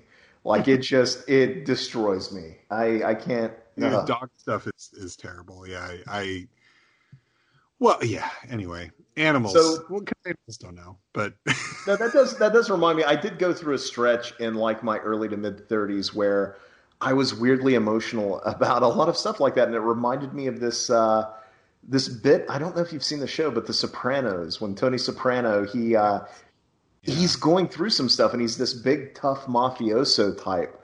But he's getting ready for like a night out on the town, and this television ad comes up for like I think it's like for a car, but it's one of those car ads that's a minute long and it tells a story about a family or something like that. And he just like his lip starts quivering and then like his eye twitches a little bit and then he sits down and just starts bawling, like not understanding what is happening to him. Yeah. I like, like that. that's a cool moment. That, you know? And that's so it's it's cuz it's very real. And and part of it is, I mean, one, those things are written to instigate emotion in you. And then two, like we live in a culture that is so repressed emotionally. Like you're not supposed to feel things. Like we, we live in a world where it's like it, like crying is sort of not frowned upon, but like you're supposed to do it in private. You know what I mean? That's how no, you're sort of. I think I think you were right the first time. I think it is kind of frowned upon. You know, it is yeah, kind yeah, of like yeah. it's and, something and that you are meant so, to take out of sight, and if you uh, don't, yeah, yeah, you will be so, judged. And so many of us deal with things that we that therefore get pushed down. So there's these triggers.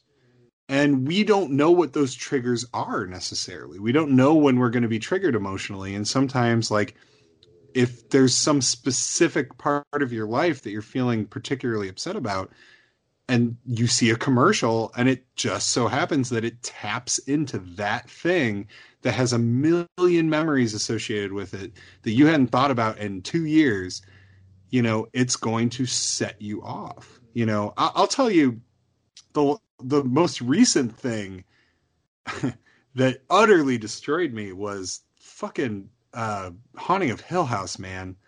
That well, that's just that that destroys any view. I had to leave the room and go into like the bathroom and like cry because I was like, I don't want to see I want my like wife to see me like completely lose it. So Not I, because I think she'd judge me, but because I was sort of like, I shouldn't be this upset about a TV show because it spoke it spoke to things that were in like that resonated with me, like, like things that I've gone through and people I've lost, and it really hit a chord that like I it took me like an hour to come down from it, and I wasn't expecting that you know? And and sometimes that hits you in an hour long thing you watch sometimes that's a two minute commercial. But um but i know from talking to you now that you have never watched six feet under because if you had haven't no you and i would not be talking right now it would have killed you I think. And and you're uh, just talking me out of watching it. So. No, no, no, no, no, no. Here's the thing. It uh the opening episode there is a scene where okay so you know the story is about a guy who basically comes back home because his father died and uh, his family was involved in uh, basically they were a family of morticians so he the, the the thrust of the show is that this guy basically he comes back home for his father's funeral and the family needs him so he winds up getting invested in the family business again and the conceit of the show like the the, the sort of the structure of it is such that the opening of every episode is somebody dying. And then that episode basically is about their preparation, uh, you know, the, the, the preparation of the body, but also the preparation of the family. And then sort of the emotional fallout of all of that and how it's handled, but also what's going on in the family's lives at the time. And it's just, it's funny that you were just talking about, uh, uh, you know, this idea that it's kind of looked down upon if you cry in the society. There's the scene in the opening episode where this guy who's come back home and is talking to his brother who's very repressed, you know, and keeps all of his emotions and he has to be, you know, because he's a guy who's the face of a funeral home. You know, he has to be composed. Um, but when they when they actually go to their own father's funeral, this guy who's been around the world, he talks about how unbelievable it is that people won't allow themselves to grieve openly the way they actually feel, and that he witnessed this uh, this funeral on the shores of like the small Italian town where they brought the body ashore in a coffin. And basically, the family set in upon the coffin and started wailing. And you see it actually in the show. They cut to him watching this scene and he was like, and they were just screaming their lungs out and beating their chests and pulling at their hair and pounding on the coffin. And he was like, and there was, he was like, it was terrifying, but there was something that seemed so healthy about it, you know. And then, it's, yeah, and you cut to like the, the the the funeral that they're at, and everyone is stone faced. Everybody's trying not to cry. Yeah. Uh, you know, there has to be this appearance of. Uh, you know, just everybody reining in their emotions, and that seems almost like deeply unhealthy to him now. And then that's kind of where the show goes. And Paul, I'm telling you, nothing could possibly prepare you for the final hour of that show. It is one of the. I'm telling you. No, here's the thing. Like when I say I cried during a movie, I mean tears will stream down my face, and that's crying during a movie. That's that's it. That's the most that you'll get out of me. Something like Big Fish or you know, a movie like that. Oh, um, dude, big big fish. The last thirty minutes of Big Fish, I am, I am sobbing. Okay, like I am like so, heaving. So when I, I, I binge watched Six Feet Under, and it was uh, I was powering through one night, and it was three or four a.m. And I get to that final episode, and I was like, okay, I'm going to give this a shot. Paul, from the last 15 minutes of that show, here's what's brilliant about it. And I would not dare reveal it. And I hope that it is not spoiled for you at any point. Please do not look anything up.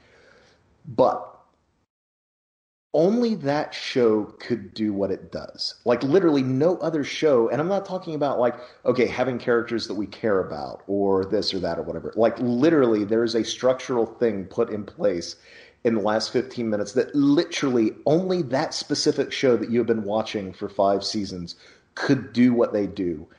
And it is the most it, it'll level you. Like I was all right. Racked racking no, I'm not fucking sobs. No, I don't watch TV shows, but I'll tell you what, I will fucking make this work. I'll watch it, and I will cry, and it's going to devastate me, and I'm going to be mad at you for it. Well, if you but uh, you know what I like, I come down from Hill House. You're going to need. I'm not joking about this. You're going to need a day for Six Feet Under. It, it will be the so much work, Jinx. It's a lot of work for me emotionally. I am I am an emotional person. Like if you ever talk to my wife, it's funny. I married somebody who's like very different than me, and I don't want to make her sound like cold or something, but she's more like in control of her emotions. Like she's not somebody who like gets upset very often, whereas I'm somebody who like is very easily emotionally triggered. Um, and some of that comes from just like I, I there were some things in my life that happened when I was younger that like were very emotionally traumatic. And so like I never I don't know. I don't know what it did to me, but it it made me a very emotional person. Um and but I, I the older I get, the more I realize like how important it is to let yourself feel things as they happen, like you were saying. Um, and whenever I think about that, like in recent movie terms, like that story you're telling me about the sobbing over the coffin, that reminds me a lot of what I liked about Midsommar. Oh, um, yeah. you know, where and everyone's like, oh, you know, there's some like where you know, because there's this sort of belief where it's like she's better off. What spoilers for Midsommar, where she's better off with the cult, you know, and everyone's like, but they're cult, they're killing people. I'm just like, but but here's the thing, emotionally that's why people say that because it, it very rarely and I'm, I'm not saying i agree with that. I'm just saying like in a movie you're given two hours of content and you only see certain things. And one of the things you see is people allowing you and supporting you in feeling the immense pain you feel. And that isn't something we get in regular society. And that is more valuable than almost any other type of support. And yet it's denied to us almost at every level um, and, and in fact taught to us that we're not supposed to feel like one thing i'm big about with my girls is like feel the way you feel if they're upset i want them to i want them to understand that they're upset and know that that's okay i don't want them i don't be like you know oh toughen up put on a smile you know i don't say those kinds of things stiff um, upper lip chin right up, like like walk it if off. you're upset be upset. That's okay. You know that that's that's how you feel. You know, obviously you have to behave and thing like you know. But if there's an emotional thing that happens, like let yourself experience that grief when it's happening. Because if you don't, that grief is is going to become something monstrous, right? Like like Babadook kind of thing. You know, where it's like it becomes an actual ghost that's going to haunt you even if it isn't real, it, it is real. um, and it will destroy you. Um, and no, so anyway, absolutely, absolutely true. I, you know, it's funny. I have, uh, um, I, I was somebody who definitely tried to kind of repress those emotions, like for the first half of my life, anyway. Uh, I was I was the guy who would go to a funeral, and you know, I uh, I don't know if I've had enough to drink to get into this. Um, but this know, is I, this is like going deep. We're going one deep. Of my, one of my uh, the first funeral that I ever went to was my best friend's funeral, like when I was ten. You know, so that sort of like uh, nobody told me to not cry. You know, nobody told me to you know hold all of that in, but uh, you know you, you learn from experience and you look around and everyone is trying to do that thing where it's like you know everyone the, the the parents are trying to keep the emotions under wrap for the sake of the children, but then which you know they do the best that they can, and I get that. But then the flip side of that is, well, what lesson are you teaching the children? Then you're teaching Right. them that they are not meant to show emotion when you know their best friend is in a fucking casket. You know. Um, Yeah. So the the lesson was bottle it up. And but you're right. It eventually comes out. You know, I was I was I was a nice kid, and then after that, you know, for a while, I was uh, I was I was. It, it came out in different ways. You know, Sure. uh, and so, but that was a lesson that kind of stuck with me for the longest time. Uh, you know, whether it be uh, funerals of friends or family members, you know, you show up and you stay composed, you know, and you offer Yeah. condolences and you walk around and make certain that everybody's okay. You sort of act in service of others if you are able to keep yourself composed and you make sure that everybody else is okay and that they're well on their way to composing, you know, themselves, you know, which is so fucking wrong. And, I it actually took about a half a decade ago. I uh, I uh, my my paternal grandfather. I I helped sort of take care of him. Uh, World War II vet, great man, uh, and uh, completely independent up until about the time that he was 87, and then he had a heart attack. And then uh, after that, he needed some care, but uh, you know he couldn't drive anymore. And so, you know, I would go over and I would take him. He he had uh, this group of war buddies, like war vet buddies, that he would meet with and have coffee with every day. So I would take him to that and you know fix him lunch and dinner and you know make certain that he was okay. And uh, so when he passed away, you know, I, I, I was the, I was asked to be a pallbearer, which was the first for me. Yeah. And so I did that same thing. Like I, I hadn't been to a funeral in ages, but there's that sort of like, you know, locking everything down as best you can. And Yeah. uh, when I got there, the moment my hand like touched the uh, the casket or whatever, it was just it was over with. Like I couldn't like. And what I realized in that first two seconds was like, you know, I don't even want to hold it in. I don't even want to rein And it you in. should, Like, yeah, and you shouldn't have to. You know, it's like, yeah, exactly. And so I even I don't care if I was a fucking spectacle or not. You know, I, I I didn't give a damn. And what was weird was it seemed that nobody else did either. You know, he was he was the patriarch. He was the head of the family. He was the glue that held together. You know, numerous different smaller factions and families. You know. And so there, there was sort of by the end of that day, there was no appearance that anybody was actually trying to rein in their emotions whatsoever. It was just impossible to. And the lesson that I took from that was, you know, by the time that day ended, it, it was all gone. You know, obviously I was still sad. Obviously I was still grieving, but that Right. there, there was there was no longer a feeling of having bottled something up that was eventually going to come out in a negative way later. And so from that point on, I sort of told myself that you know, never again. Like I'm not, I'm not going to try to keep those emotions. feel them, you know. And that's that's part of loss is is allowing yourself to feel the loss. Um, and that's that's okay. I mean, no, I, I get exactly what you're saying. And um, yeah, being a pallbearer is is a difficult thing. um, and it, it strikes in a different way. Um, you know, I've had to do it, I think, twice. I had to do the carrying the casket thing, and, and both times were pretty tough. I mean, I Um, get it. uh, The whole thing with being a pallbearer, like part of me is like, you know, I,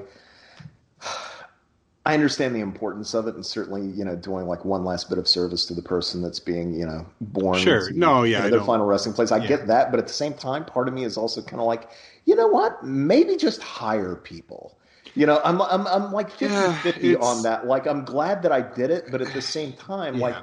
When you have six different people who are emotionally racked, like I don't know that you know, that's the safest fu- thing. funerals you know? in general, like it, it.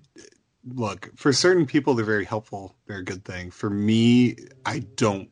I don't like them. I don't care for them. I don't like what it is. It feels. Uh, for me, when I was when I was a kid and dealing with it, it was like it felt like it was for everyone else but me. Like I was like, I didn't want to be there. I don't want to go through this. I don't have to talk to 30 different people about this horrible thing I'm going through. And yet I had to to be polite. You know, like that that's how I felt. And it would have been a lot easier for me to deal with like the loss that I was going through had I not had to do all that shit. But I had all these family members being like, "Well, that you you you need to go do this, and this is part of it," and and all these people are coming out. I'm like, I don't give a shit about the people coming out. I don't care about any of them. And frankly, most of them I'm never going to see again. Like they're coming out this one time to say they're sorry to me. Are they really that sorry? Because I'm never. Most of them don't talk to me regularly, and they're not going to talk to me again. So I don't know. I, I like. I get that it's this thing that we need to do, or that some people feel is helpful. It's. I, I don't. I get very little from the whole experience of funerals, but some of it just comes from my experience with them, and I know that that's kind of just me and everything well, else. Think, no, I think everybody should be given that option to do what they want. And at a certain age, you can. You can just choose not to take part. But you know, even for children, I think it should be laid out for them like this is what this is, and this is the purpose of this. But this could also be the fallout of that. And here, you know, I I I remember when my uncle passed away, uh, probably probably a decade or so ago now. Uh, this was the guy who introduced me to comic books. You know, this was mm. the guy who shot short films with like a VHS camera. He showed me how to do in camera tricks, you know, uh, with my mom and I doing like magic tricks and stuff. You know, he was a guy who, you know, introduced me to so much. And his, fun, funnily enough, uh, his daughter, my cousin, is the one who introduced me to uh, the Phantom of the Opera. And, you know, she like loaned me the book when I was really young and probably too young to appreciate the book at the time, but it got me into the various movies and, you know, wanting to see the musical and stuff like that. So, uh, but anyway, when he passed away, I remember having a conversation with a friend about my concerns about going to this funeral because I was like, you know, I, the last time I saw him, he and I caught up about a bunch of comic books you know, and it was at Christmas, you know, when the rest of the family was around. And it, it, had only been like a month and a half prior, something like that. But he and I got to catch up that way. And I was like, I don't know that I want my last memory of him to be in a in a fucking casket, you know? Like I if I don't go to the yeah. funeral, then I'm no longer that that is not an image that will sear itself into my brain. And I remember my friend who is a good person and is a caring person, but in this one instance said something so off the cuff, which is, well, you have to go and pay your respects. And I remember thinking, like, uh, uh, well, fuck, yeah, I guess. Okay, sure. You know, yeah, good point. Of course. Of course I do, right? Because that's yeah. what you do. And I did. And so, guess what? Even as I'm talking to you right now, I think about my, my uncle and I am reminded of the first time he introduced me to an Overstreet comic book guide and Superman and Batman. But I'm also reminded of him being in a casket.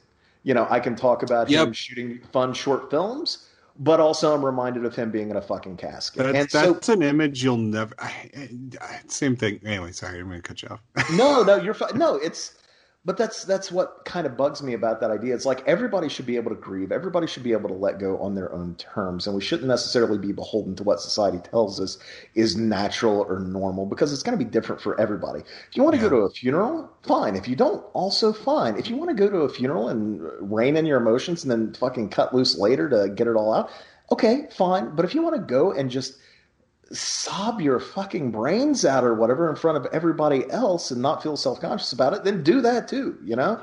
Yeah, my hope is that someday my hope it when when when I inevitably die, I I've asked my whole family, I'm like, please don't do a funeral. Just have like a get together.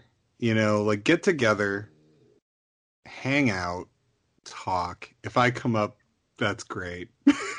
but like like just have a conversation and feel what you feel.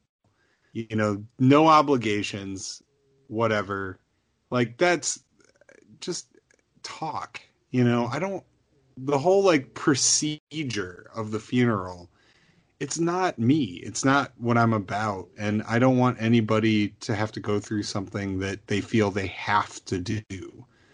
Um but you know, it's it's one of those things, and like the casket piece of it, I get it. Everybody's different too. You know, what my experience is and what I want is going to be different than someone else. And someone else might really need that catharsis of like maybe for them seeing them in a casket.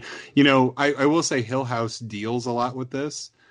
Um, and they talk a lot about it, which I found fascinating. Um, about how like this is really helpful for people and it's how they experience those emotions. I don't really think that's how that shows up in real life. I think that's a really pleasant way of looking at it. It's a really nice way of spinning it. But I think in real life, it, it just comes down to sort of this thing you have to do that feels very sort of forced and um, uh, like a like a ritual of sorts, you know. And I think Night of the Living Dead handles it really well, where they talk about it's like he's like, you know, every year we come to this gravestone and we we buy this wreath. He's like, I wonder how many times that they've just repurposed the wreath. I wonder how many times we bought the same wreath. You know, he's like, he's like, this is all so pointless. Like, you know, eh, we do it because our mom makes us do it, and that's kind of what a funeral is. Like a lot of the people who go, for every person that goes because they care, there's a person who goes because they feel like they have to, or they feel some sort of, you know, obligation towards it. Um, and they're not the ones going through the emotion. The people who are close to the person that died is going through something terrible. And that person now has to like be cordial with a bunch of people who are essentially strangers that they don't see that often. So you don't have a lot to talk about. And it's not the time to go like, well, what are you up to lately? You know, it's just it's it's a weird thing. Um, and maybe it's a good excuse to get together, but I think there are better excuses to get together. And if you're going to use it as an excuse to get together, have a freaking party then. Go have some fun. You know, like and and share stories of the person. You know, I don't know. But no, um, no, I agree with you. That's kind of where I'm coming from. This commentary for Fan of the Opera has become very, very deep and introspective. Wait, wait, I can marry it. I can marry it all together uh, with a question do you think our Phantom here is the kind of guy who bottles it up or lets it out? Or is the answer both?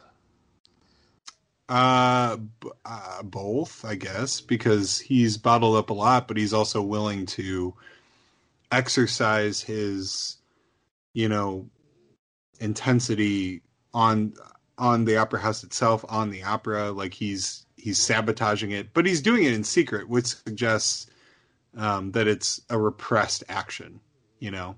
So I think he's more repression than anything else because he hides.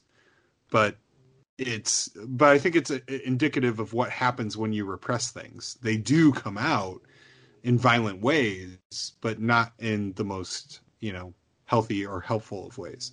And that's, I mean, at their heart, that's what ghost stories are, of course. And right, yeah. I think certainly in the case of this, like that, it is definitely a story of repression.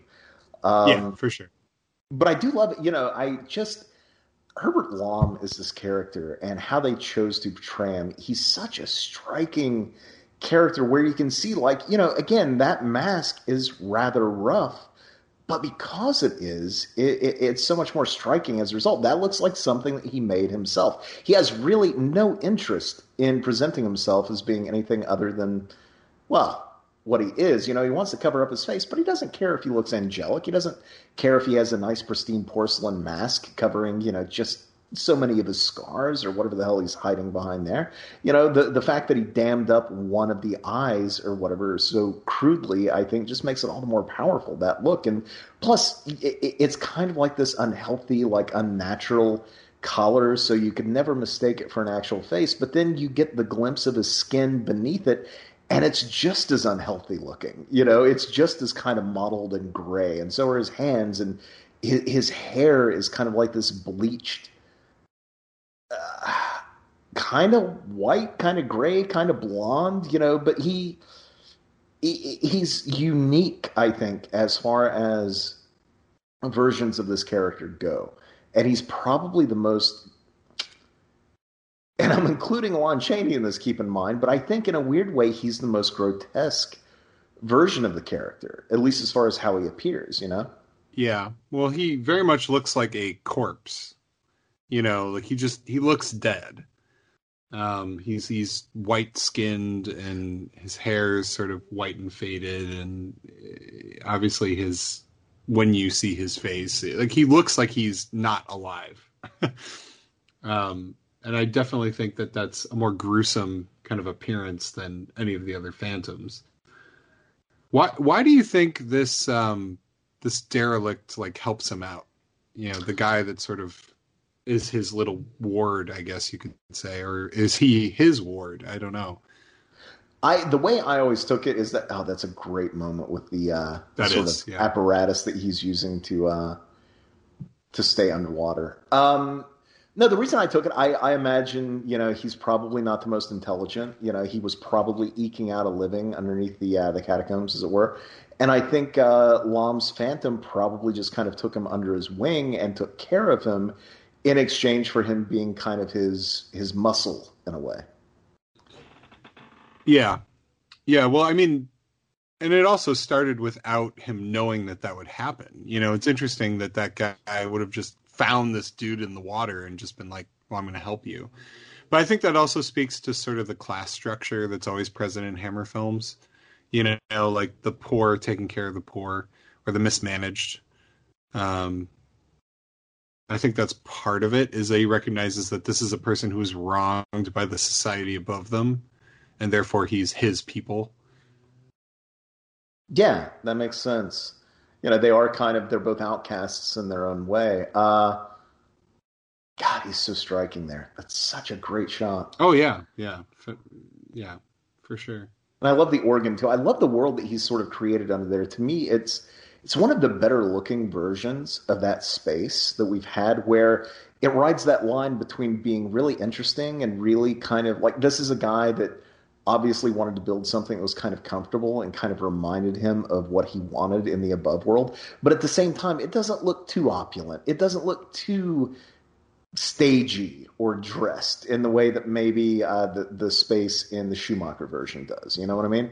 Uh, yeah, this, yeah, this yeah, feels looks, real. You know other than like I'm not quite sure how he would have gotten an organ down there. Um, it, it's a believable, yeah, right. It's a believable set for the most part. Um, I mean, the Phantom itself is going to sort of like beg you to kind of suspend your disbelief a bit. Um, oh, I I love that all of this is shot at canted angles. Yes. Or well, they called it uh, uh oh gosh, D- Dutch angles. I don't know why, but that's what Hammer or the creators referred to it as was Dutch angles. I don't know if that was like what canted angles derived from, but I like that there's a different shooting style to the flashbacks. Well, it perfectly tells us like in a in a in a sort of like non maybe obstructive way, like that this is a flashback because they've shot it so differently, but they're not going to go so far as to soften the edges of the frame. Right. Yeah. I do any wavy lines as a transition, you know? It's a smarter way of shooting it. And it also gives it a sense of like um, dread in a way, you know? Like canted angles are just sort of off putting. You know something's wrong, you know something's quirky. Um, plus, like, given what we know about, uh, you know, the character he's facing off against, we know that he's in for some shady business. Okay, Paul, you ready for this? The Dutch angle, also known as Dutch tilt, canted angle, or oblique angle, is a type of ah. camera shot which involves setting the camera at an angle on its roll axis so that the shot is composed with vertical lines at an angle to the side of the frame, or so that the horizon line of the shot is not parallel with the bottom of the camera frame. This produces a viewpoint akin to tilting one's head to the side. In cinematography, the Dutch angle is one of the many cinematic techniques often used to portray psychological uneasiness or tension in the subject being filmed. The word Dutch in this context is a bastardization of the word Deutsch, the German word for German. It is not related to the Dutch people or language. It originated in the First World War as Navy blockades made the import and export of movies impossible. The German movie scene was part of the Expressionist movement, which used the Dutch angle extensively. I love that. I yeah, I always knew it as canted angle, but Dutch angle is apparently the true term. Love so it. It's pretty cool. How great! I feel like I just went to film school.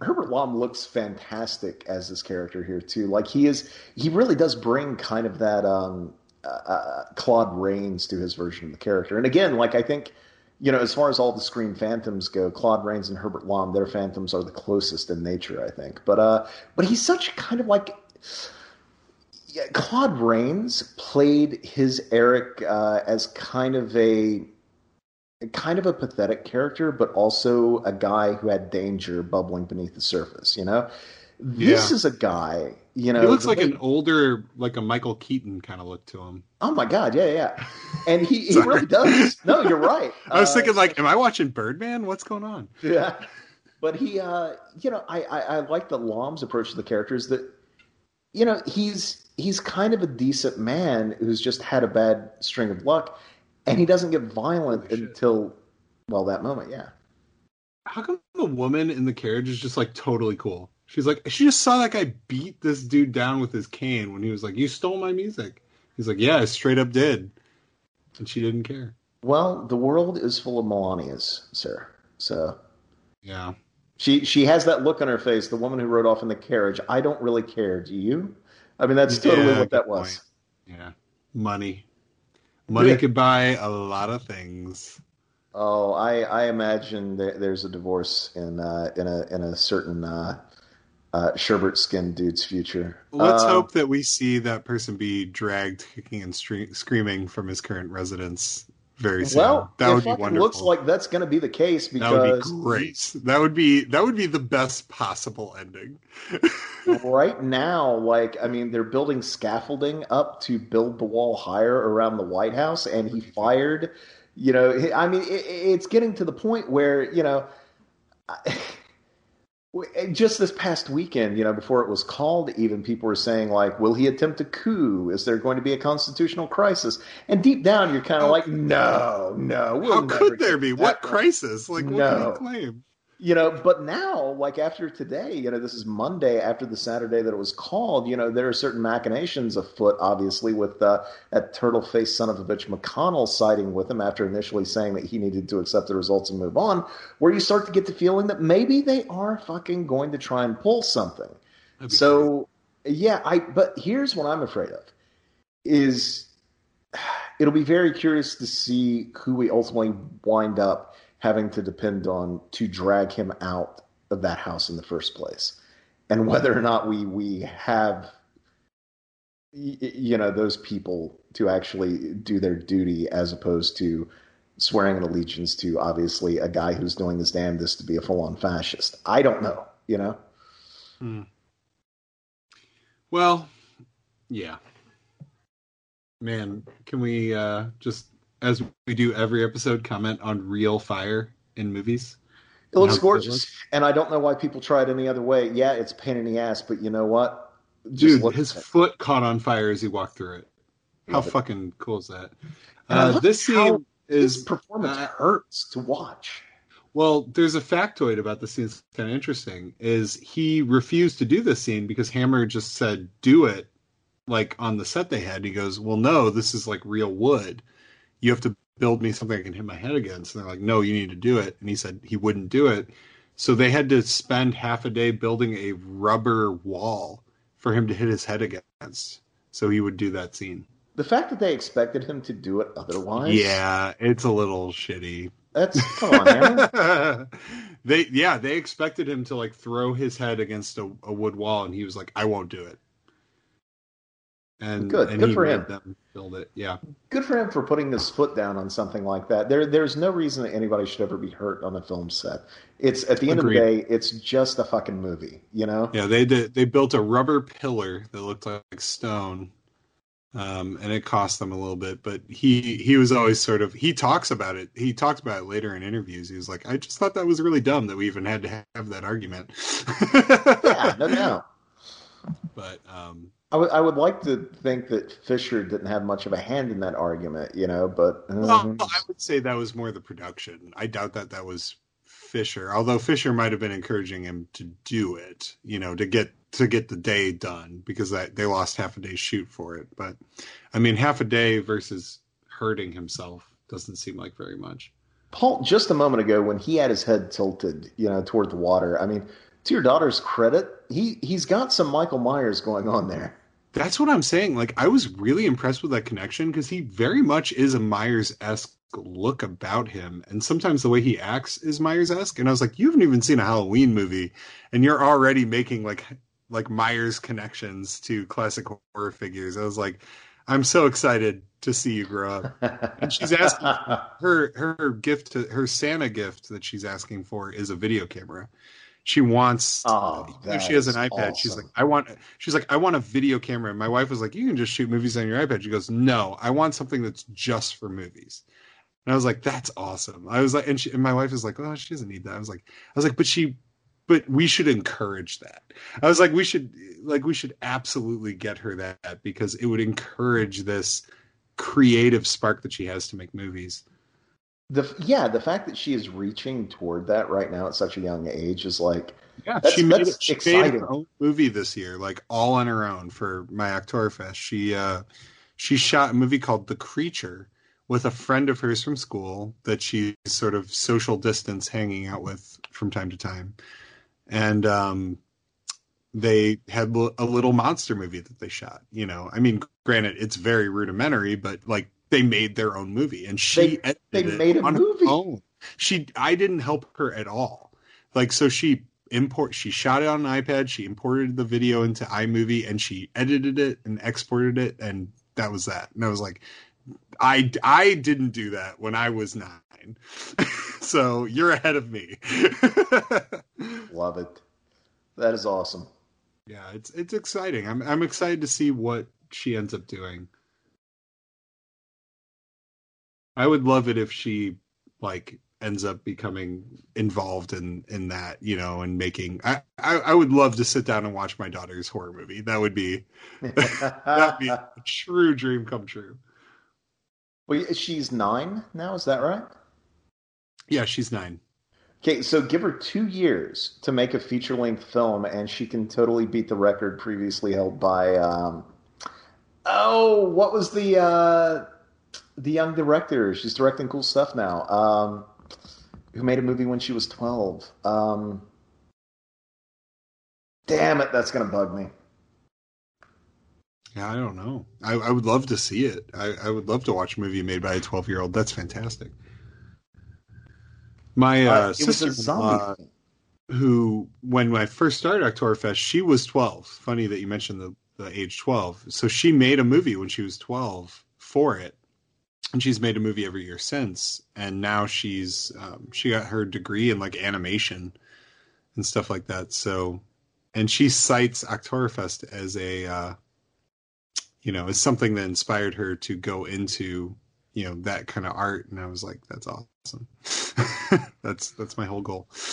I want other people to achieve great things and love horror. That's my hope. Same here. Uh, so, Pathogen. Uh, it was a 2006 uh, independent movie. It was a zombie flick written, directed, and produced by Emily either Hoggins or Hagins. Uh, she was 12 years old at the time, and there was Wow. a documentary made about her called Zombie Girl. She is now 28. Oh my God, I'm getting old. Uh, she's now 28, and she has since made um, several movies. There was The Pathogen, The Retelling, My Sucky Teen Romance, which I actually remember. Oh, I've heard of that. Yeah. Uh, she was in Chilling Visions, Five Senses of Fear, Grow Up Tony Phillips, Coin Heist, which I think was a Netflix movie. Uh, she's done a digital series. She she did an episode of VHS, like one of the installments for that, and she did the cold open segment in Scare Package. Oh. Okay. Interesting. Good for her. I watched Scare Scare Package. I What did you think? I thought it was fine. I there there are things that I love about it and things that I don't love, but I yes, I would agree with that statement. I do love. Uh, I remember on a previous episode of this show, um, Lisa Ovies and her co-writer on um, oh Kevin from um, oh Puppet Killer. Sorry, I've had too many drinks at this point to, to be able to rapid fire uh, fine. I mean, factoids. But um, We're we in the latter half. one one time in the woods, the uh, what we affectionately refer to as the Goo Man segment is uh, oh, that was good. Like favorite. my Goo Man, I, was, Goo Man was very funny. I still laugh my ass off at the very end of that bit where uh, you know the, their their goo is sort of together and he's just yapping, yapping, yapping, and she's calling for silence, and he's like, "Oh, I can I can not talk. I can not talk all fucking day, all fucking day." it just it's, Goo the Man was good. Uh, between those yeah. two was great. Uh, was I like I liked Noah Segan's um, segment, Mister. I thought was really cool until I love the first half of it. I don't know if I love how it how it wrapped up, you know. But uh, I don't know. There there were things that I liked about each segment, but whether or not they they worked fully by the end, I you know it, it, was felt, kind of it felt like kind of long to me. Like I don't know. I don't know how long it was. I, don't- I don't have the runtime in front of me, but it it it, it just I don't know. I, I think there's something about anthologies, especially modern day anthologies, that they need to be if they're if they're disparate in the sense that it's I don't know, not necessarily like an interconnected anthology. I feel like shorter the better. Um, but I don't know. It just Well, it's funny. I, I just I know I mentioned this on the last episode, which was again only two days ago. But um, I was just on Daniel Epler's uh, Cobwebs podcast talking about Amicus anthologies, and one of the things that he and I talked about were you know proper length placement of these shorts. You know, not every short has to be the exact runtime as the ones around. That you know, not everything has to be perfectly symmetrical in that way, but you know, know where to place those. And with Scare Package, I feel like ending the entire movie on the longest possible segment was maybe a miscalculation, even if it dovetails in with like the beginning of the movie again. You know what I mean? I, yeah, I agree. I mean, I thought um, the other anthology that hit Shudder recently was uh, uh, Mortuary Co- Collection. Have And I not thought- seen it yet. See, and I thought that was a really good uh, anthology that that tied together really well and sort of like I don't know. I, I think that that might be not to sort of go after one or the other. I just I felt that that was maybe a more successful outing. I think Scare Package had a lot to offer, um, but I think it was a little rougher around the edges. And the wrap around with uh, uh, Mortuary Collection made it feel more cohesive. Paul, why do you think Saint Joan as the piece that is being performed in this movie? It's a great question. Um, It's something Joan I of puzzle Arc- over, but I don't know that I've ever answered it for myself. You know, with previous, you know, uh, uh, pieces, the previous compositions that have been trotted out in various versions of Phantom, you know, there there is kind of a feeling that they mirror what's happening in in the story. You know, here I, I, I don't quite know what it means. You know what I mean? I guess I look at it in a very simple way.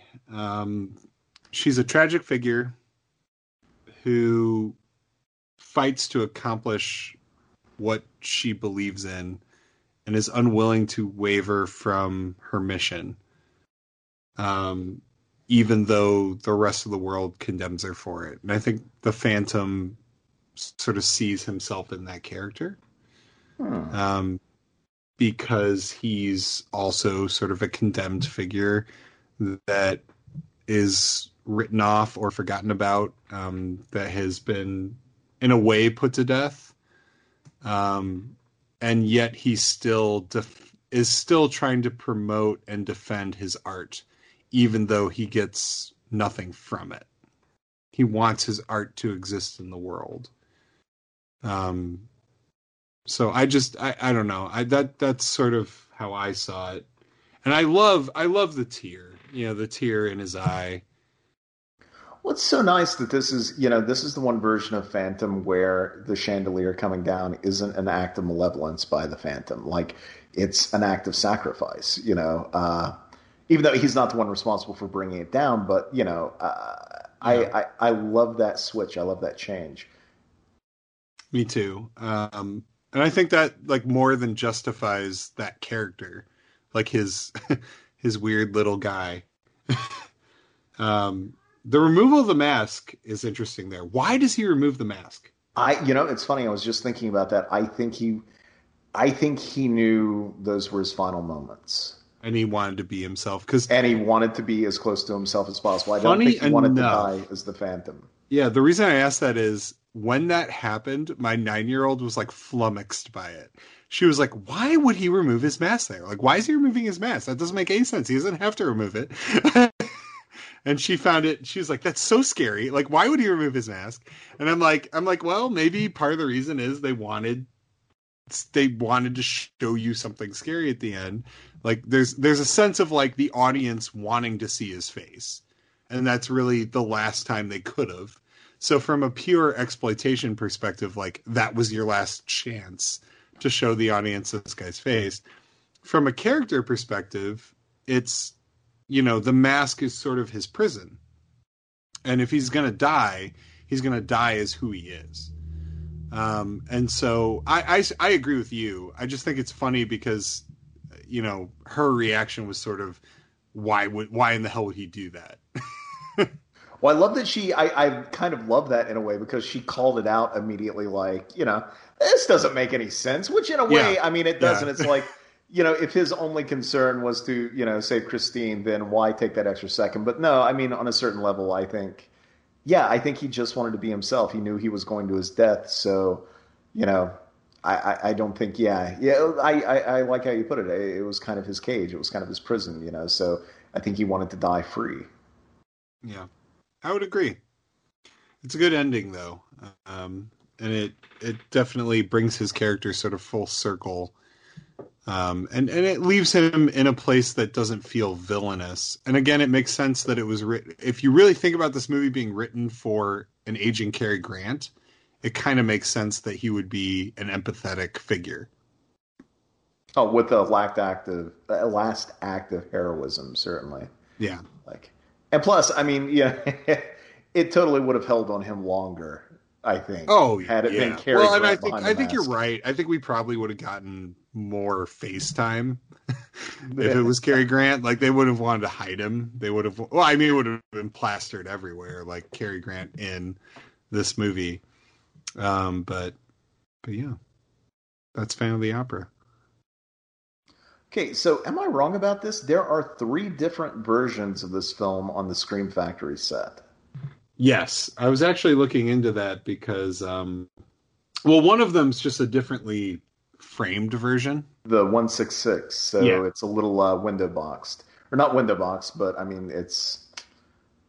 But I think see that's slight the- bars on either side on a widescreen I television. think that's the actual like original version of the film. And then the TV version has additional footage uh, that was shot by Universal in America without any input from Hammer at all. Um, Really? um, and this became really common practice in the early 60s. Yeah, yeah, yeah. Because uh, Do they add Raymond Burr into the proceedings? They do not. They they Sure. basically shot more footage of the cops like investigating and looking for um uh uh the the phantom, you know, after he escapes the fire. They shot like more footage of that so they could cut out violent scenes. The most egregious example of that was Kiss of the Vampire where they literally shot about half an hour of additional footage added in characters. Like Oh a God. whole subplot. It's insane, Jinx. I wrote about it in um one of my articles. But like it's crazy how much they did. And and again, it was all done without director input or Hammer's input at all. Universal did it on their own in their own lots and just added it into the movie and then gave it to the TV station. So like yeah, this happened with a collect a bunch of movies. Love it. Love love it. I I don't love it. I if I were one of the filmmakers, I would most assuredly be pissed. But I kind of love that there are these weird alternate versions of these films too. Kind of, you know. I I love weird, quirky film history like that. Yeah, and it's it's always weird when like especially when you're watching them like when they try to like infuse the scene into an existing scene because the lighting is never right and the actors aren't the same actors and there's no extras around them so it's like you'll see like a crowd scene and they'll cut to a close up of two people who aren't in the crowd you know and they'll talk and they'll cut back to the crowd scene like they find like ways of editing in these characters. But um, it's yeah, it's it's it's very it's a very weird thing they did. It was really just to extend the length based on commercial breaks and the fact that they were going to be cutting out anything that was deemed too violent for TV. That's fantastic. What what a I don't know what Pacino's would have char- character would have said in Once Upon a Time in Hollywood. What a picture! You know, I I, I, I, really do love this movie. Um, I, I it's one of my favorites. So, and I mean, again, you know, hard to go wrong with Terence Fisher. I mean, look at how many classic characters he touched and sort of left them with kind of this indelible mark that was uniquely his own. You know, hats off to him for that. Yeah, we didn't really talk about Fisher this time around, although we've given him enough lip service to where I think we've we've done him justice. I was going to say we, was we've, we've we've we've done the man no wrong. I think. Yeah, yeah. I mean, this was a commentary where we we definitely deviated for a solid like forty five minutes into uh into funerals and death. Um, but I, you know what, I I, I think it, it was it was a good deviation, and I think it was a good conversation. I like that it was sparked by something like Phantom. Um, and Terence Fisher's direction in this movie is definitely very strong. It's it's a striking film. It's a very pretty film. The lighting is gorgeous. There's some very, you know, like you said, the set design is great. Um, the way they tell the story, the canted angles and the flashbacks, or the Dutch angles, I apologize. Um, it, it just reeks of Fisher's charm and grace and a, a director. So, uh, yeah, I definitely think that he brought a lot to this film, and it's it's one of my favorite hammers. It's definitely, gosh, I I I'd say top. It's probably like top ten for me at least. Oh, same here. Yeah, yeah. yeah. Uh, oh well, uh, I don't know how many movies. Uh, you've seen more. You've seen cycle. more Hammer than me, so you know, you have a different. I mean, the entire Frankenstein cycle takes up what six or seven entries, so that doesn't leave a whole lot of wiggle room beyond that. that that's know? true. Yeah, the the Frankenstein's outweigh the vampires, the the Draculas, so to Probably, speak, other than Brides. Brides, yeah, yeah it's like the Frankenstein cycle, Brides of Dracula. Uh, Phantom, Phantom, yeah, Phantom probably would be right up there. Uh, Night Creatures what, is right up there. What's higher, uh, Fan- Phantom or Captain Clegg? Ooh, that's that's a good. Damn, that is a great question. It's a toughie. It's a toughie. I think I have my answer actually, since we just um, watched. um, probably Phantom. It feels a little more satisfying as a story. I think there are, as much as I love Night Creatures, uh, it's a little wanting story wise in a couple of places. I think, and again, just for sheer production value and like the skill with which they're made, I mean, Phantom has it over Night Creatures fully. I think so. I, I would agree. Kept uh, Night Creatures, Captain Clegg, whatever you want to call it. For me, this time around, I kind of realized, oh, this is sort of like a really great popcorn movie. Yeah, you know, it's like a really fun movie. It, it's not necessarily doing anything too profound. So I think watching Phantom again, I'm like, and and the direction in Phantom is clearly superior. Like it's it's a much better made film. Um, so yeah, Phantom would definitely outrank Captain Clegg for me. But I do, but they're both great. I mean, it's it's amazing to think that these were released as a double feature. Yeah, and what a hell like, of a double feature too. Could you imagine seeing both of these movies for the first time back to back? Like, what a great night at the movies. And and they give you two totally different things. You know like i think yeah that would have been a, a really fun night at the drive-in or something. I can't imagine seeing them in a drive-in. They don't seem like drive-in fare to me yeah but, but... you know that that's where a lot of people saw them oh yeah. Yeah but, like, you know to be fair they were probably to... just making out. They weren't watching the movie anyway very true. Yeah, you had like the monster kids in the back seat, you know, but that was I don't know. Uh, let's see. Okay, so we knocked out Captain Clegg. We knocked out the Phantom of the Opera. Next up is going to be the Kiss of the Vampire. Hey, I can talk about that. I wrote a whole thing about that. and again, as you noted, Edward de Souza will uh, show back up in yet another uh, Hammer film. Uh, it also has Jennifer Daniel, Noel Willman, Barry Warren, Clifford Evans. And, okay, so basically, no Hammer regulars in this. No, Kiss is really interesting. Yeah, it's it's a bunch of different people, and it, it's a spin on the class. It, it's very much like a spin on what you normally get in a Dracula movie, and it was intended to be Dracula three. That was the intention of it. In fact, it was sold to Universal as, as the third Dracula film, even though it was called Kiss of the Vampire. They removed Dracula's name from it altogether because they decided that Dracula wasn't make or break because Brides of Dracula was really successful and it didn't have Dracula in it. And so Universal didn't even require that they call the next one Dracula because they said if Hammer makes a vampire movie, it will make money. That's fantastic. Okay, hold the fucking phone here, man. Don Sharp directed The Kiss of the Vampire. Two oh, years yeah. later, he would be directing the utterly batshit, incredibly well made, very bizarre Curse of the Fly, the third Fly film. Uh, he would return to Hammer with uh, Rasputin, the Mad Monk. Yeah. Uh, he directed a couple of Fu Manchus.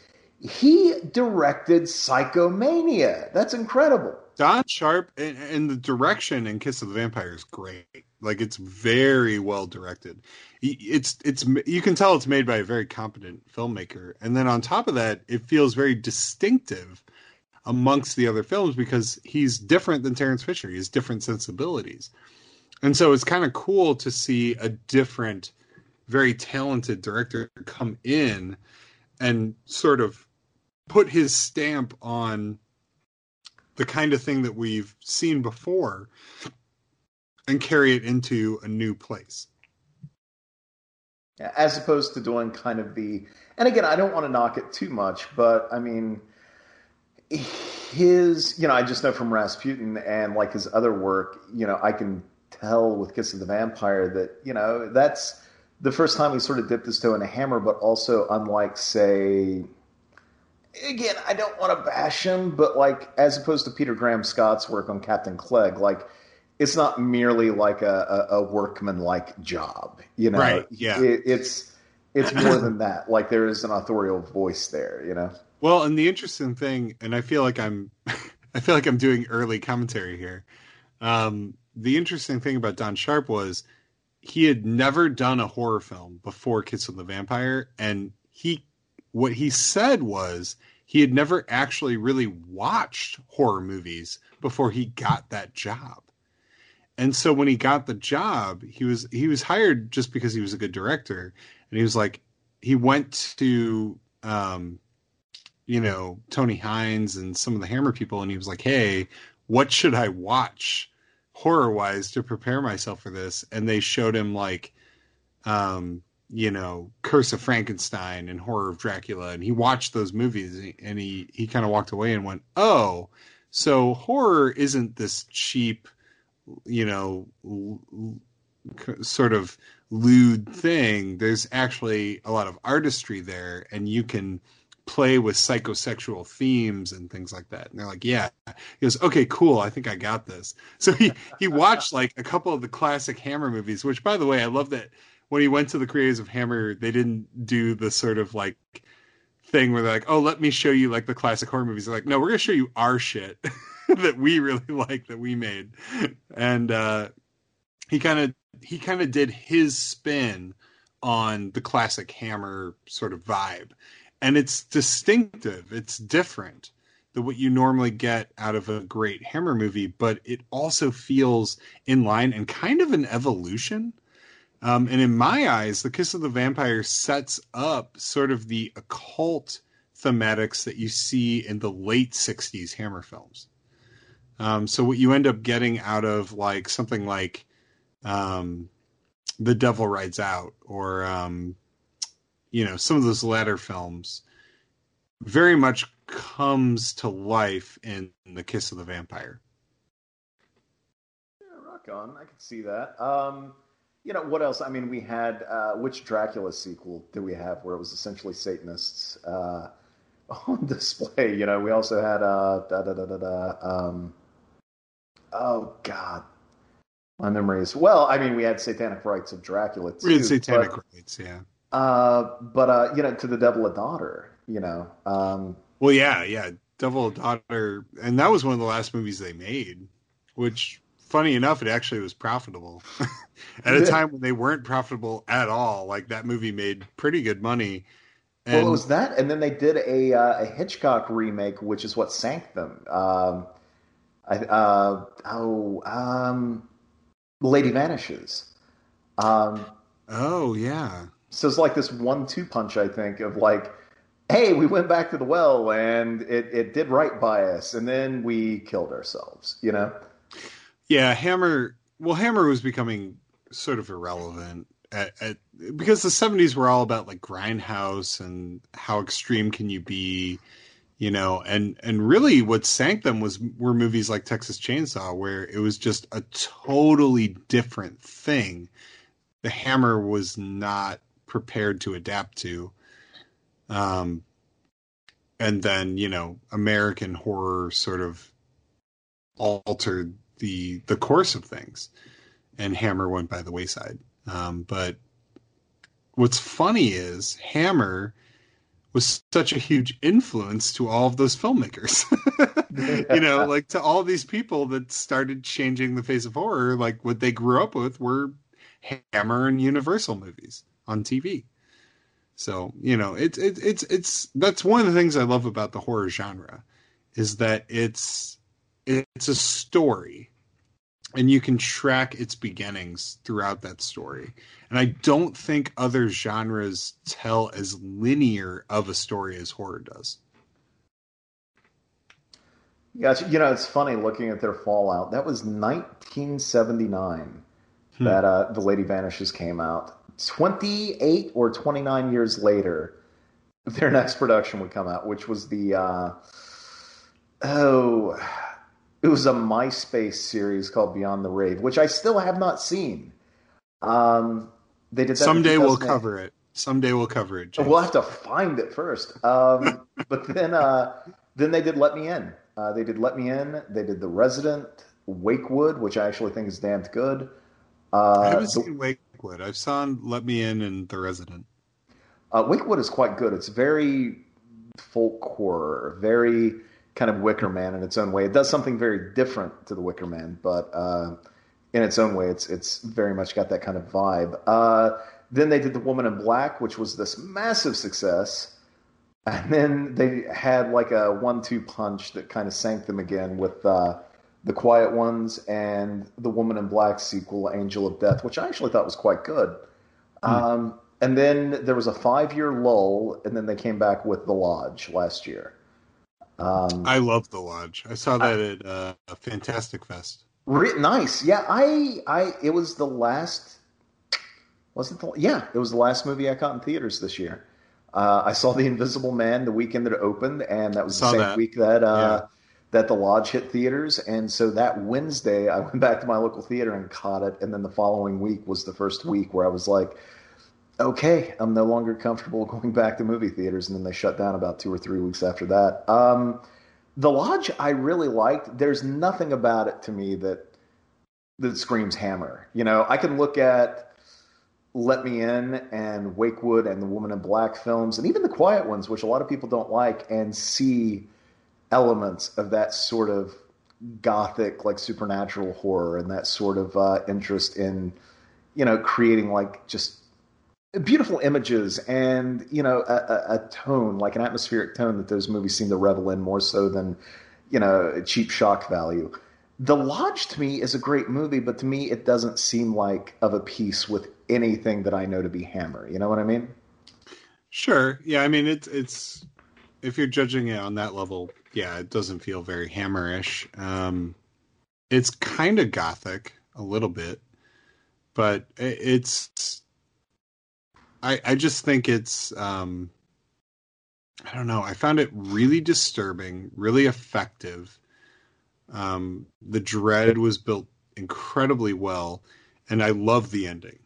I, I, some people have problems with the ending, the abruptness of it. Oh, the abruptness I think what I think horrifying. I think it was like so appropriate. Um, the abruptness, and um, yeah, no, like What the what- lodge was literally like um, when I was doing my top ten last year. I didn't include the lodge because I only include movies that got like a, a formal release, even though I saw it in September of last year. Um, but like, had I included it, it would have been like top five. I loved, loved, loved, loved the lodge. Um, and maybe I'm a little bit jaded, be, not jaded, like lucky because I saw it in a theater with a like a completely packed audience. So my experience with the lodge was not like on Hulu, like it was with a lot it of people. I, like, I too by saw it in myself theater, in a but it living was room. myself and one other person.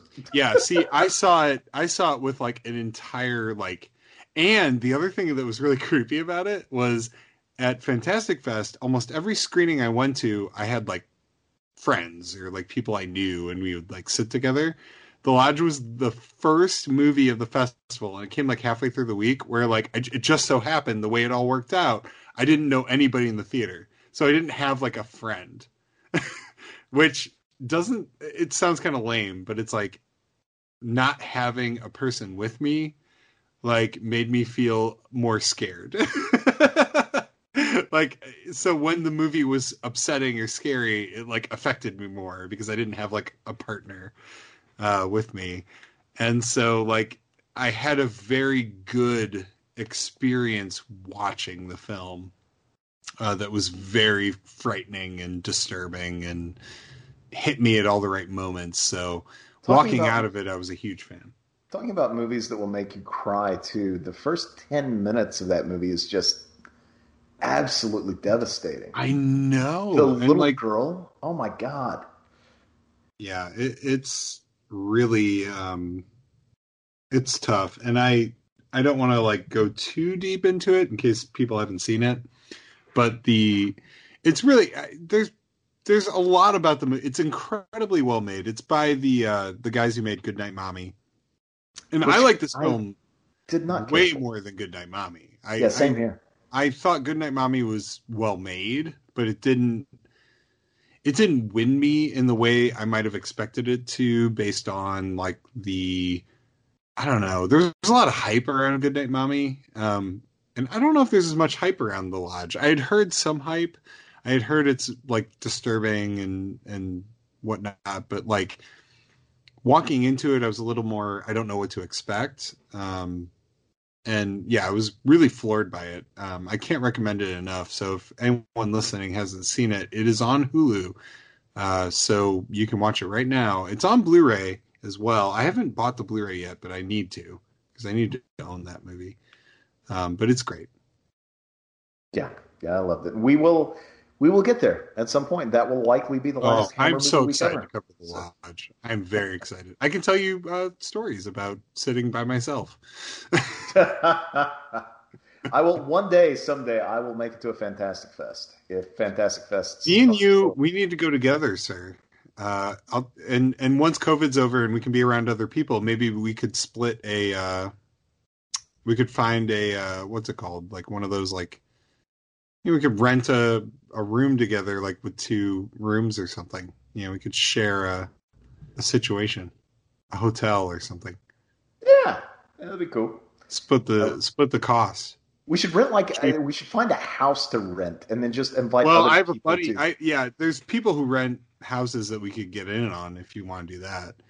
Um, because like I have one friend who rents a house with like seven other people, Holy shit! but but they're all. The funny thing is, they're all like writers, so they all do like press and stuff. So it's like, like all right, after you know when you get back from the movies, you all have to be quiet because we're all writing. you can't Oh, like God. party and shit. maybe maybe that would not be a great idea. Yeah. So, because what I would do, um, and this sounds weird, but like I would wake up the next morning, I would stay up late, and I would just get up at like seven or eight a.m. and I would write till about eleven or twelve.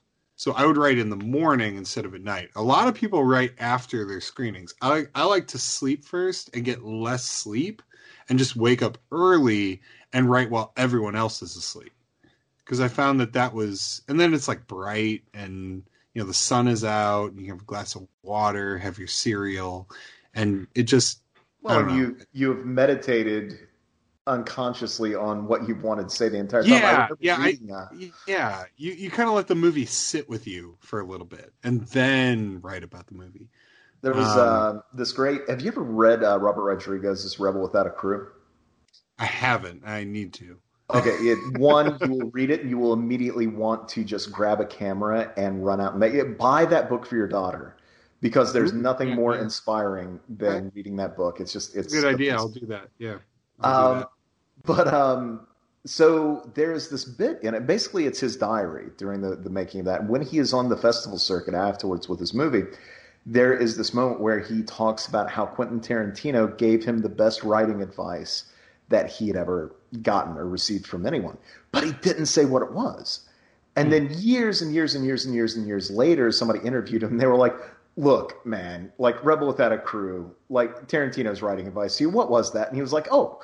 And he was like, "Well, basically, he told me he was like." Yeah, if you're in the middle of a big scene and you know it's an important scene if you're writing or whatever, write half of it at night and go to bed.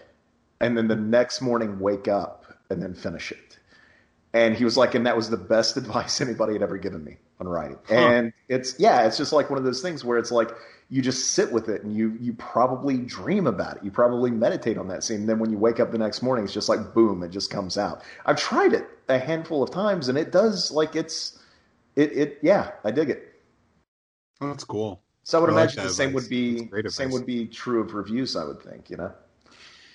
Yeah, and you know, and far be it from me to compare what I'm doing to something like what Robert Rodriguez or Tarantino does, but like for me, it was helpful to watch the movies, have a good night, not worry about having to get home and write about them because I felt like a lot of people were worried about like, oh, I gotta get back and finish this or write this review, and then just wake up early. And maybe that first half hour is slow.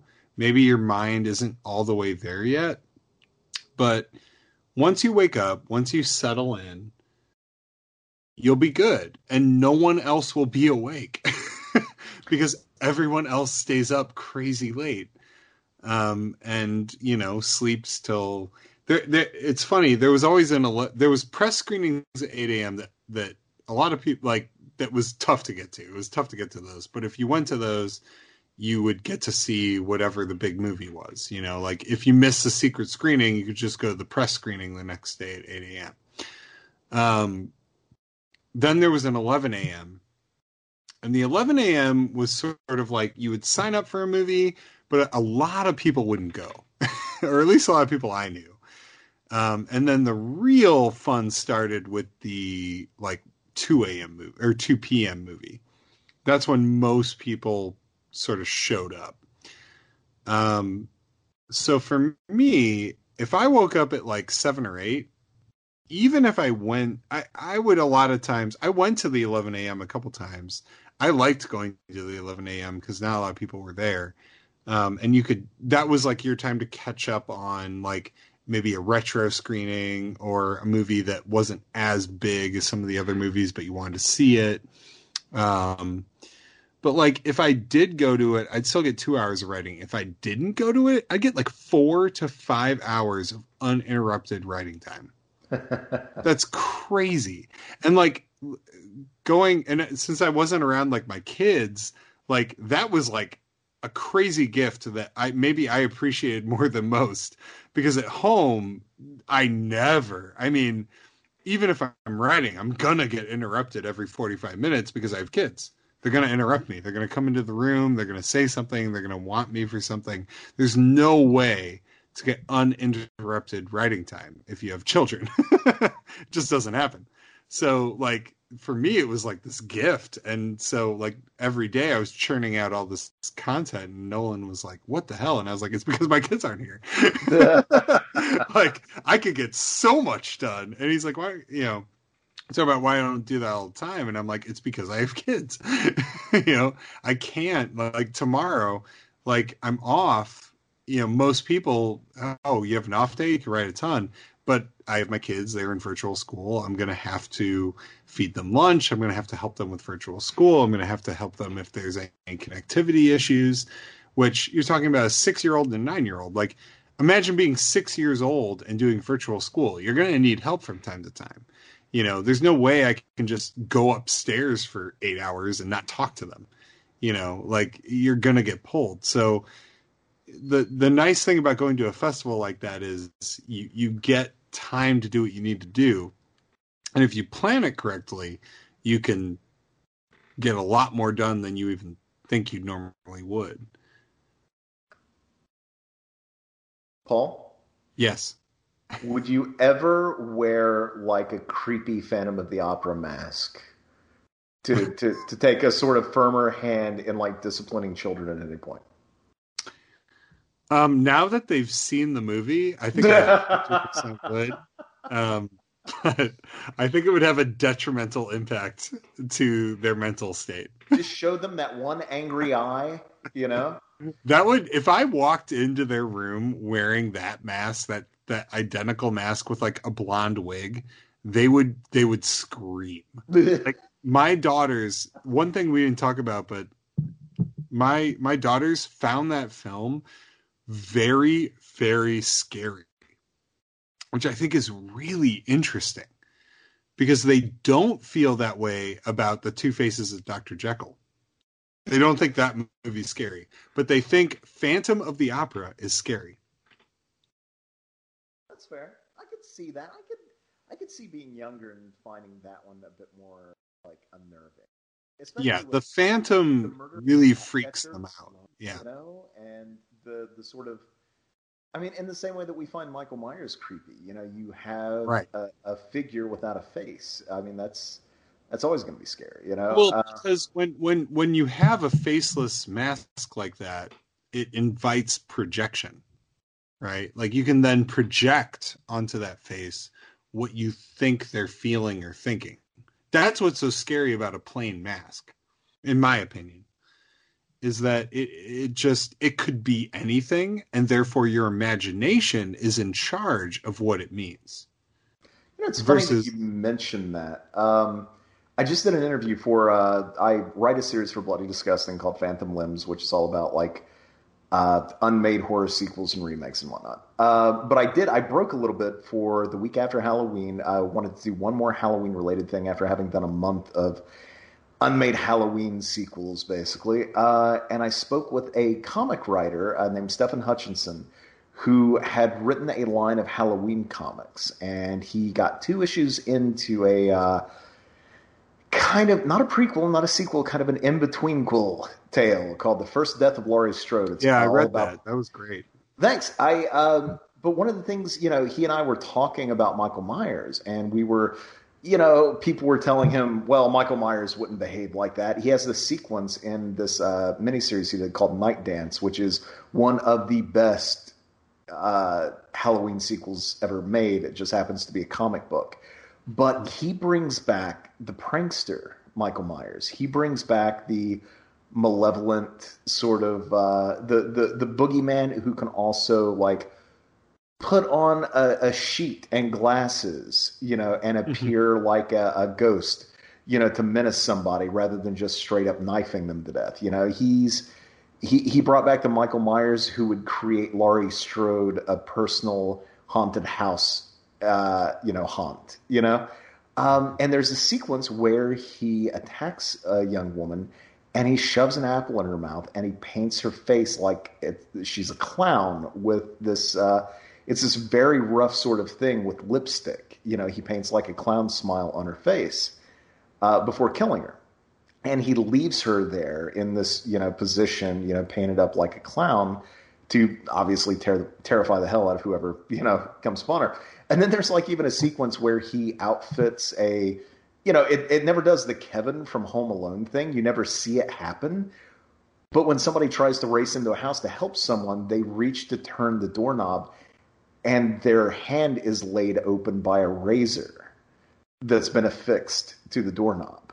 And it's like just little things like that. And of course, you know, people fed a diet of all the sequels over the course of the years are just like, Michael Myers would never do that. And he was just like, well, yes, he would.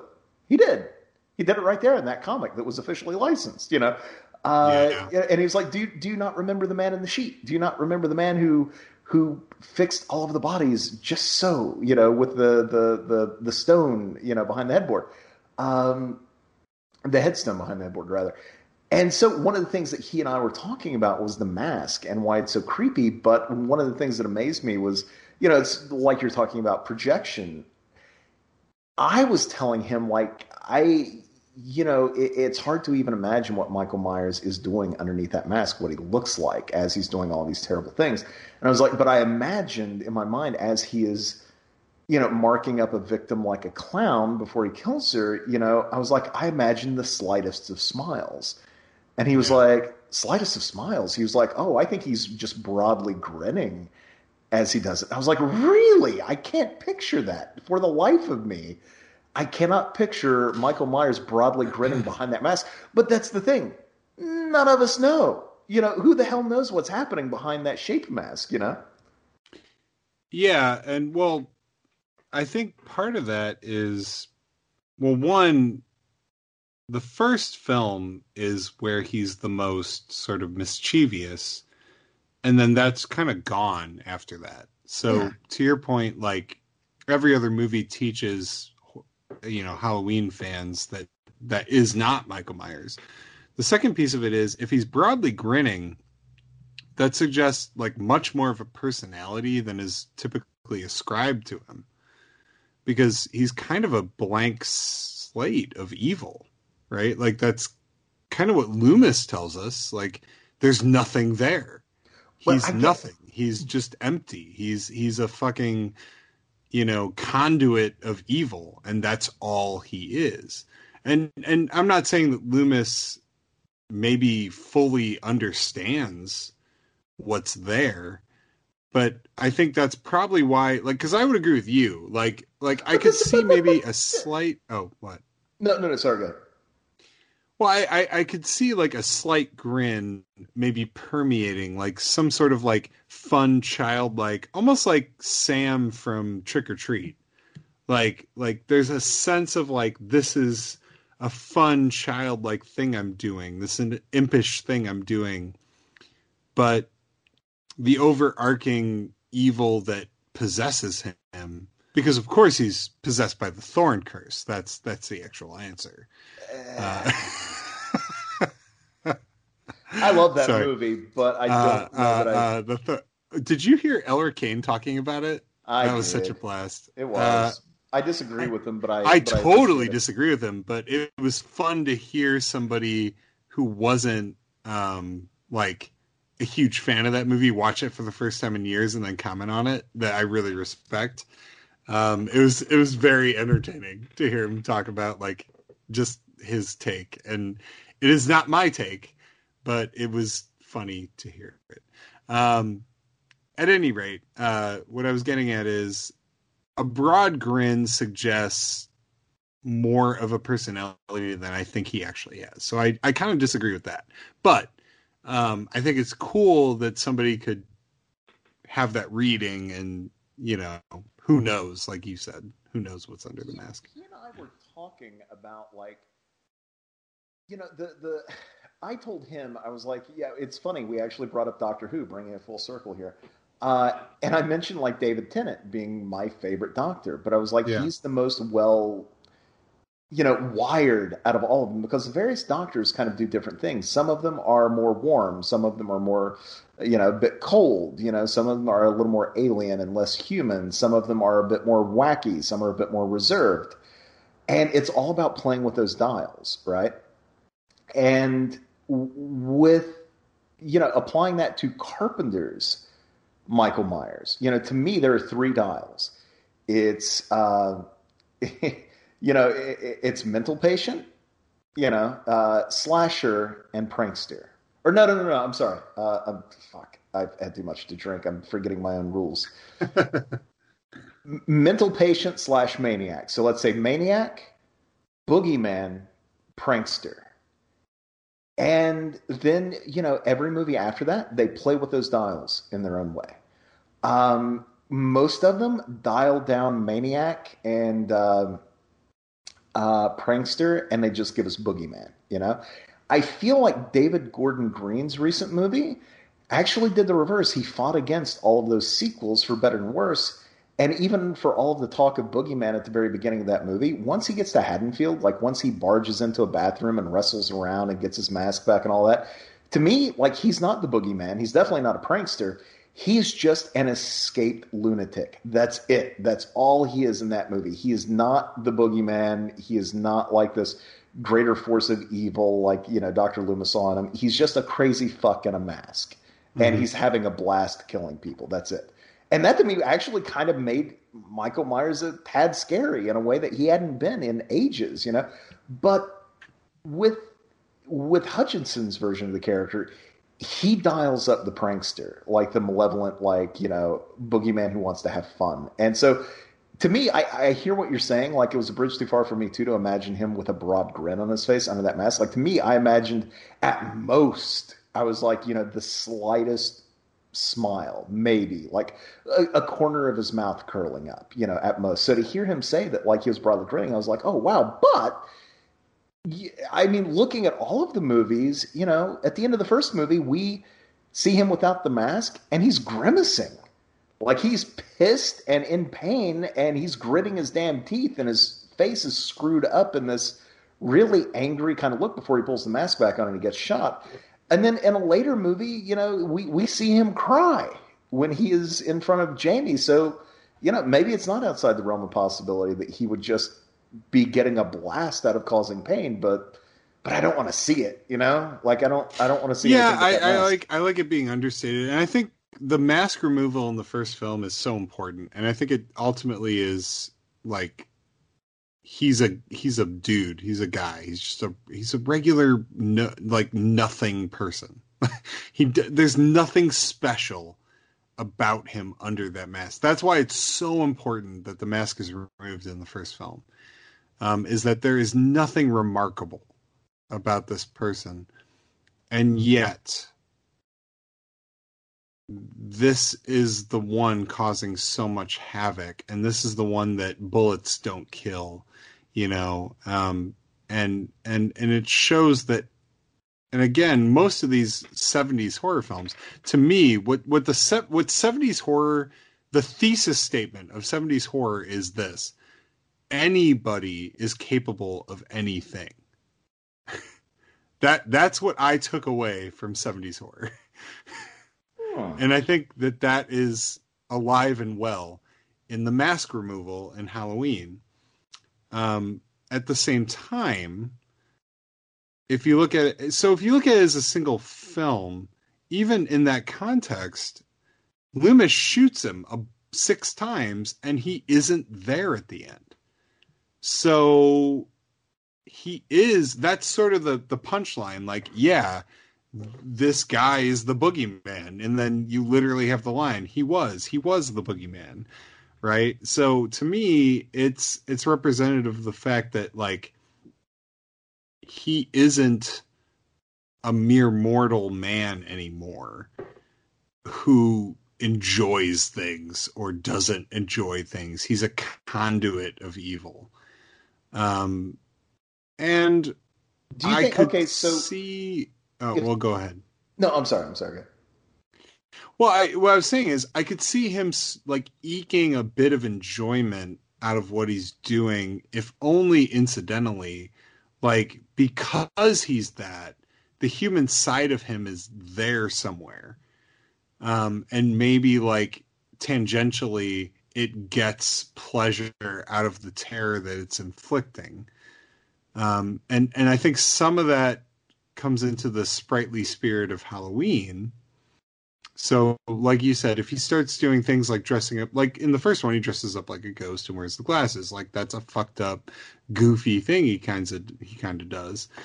So, if he was going to do more things like that in subsequent sequels, which he really never does, I can't think of another thing that's even remotely close to that. He does a lot of stalking too, whereas in the sequels, it's just you know if he wants somebody dead, he fucking kills them and that's it.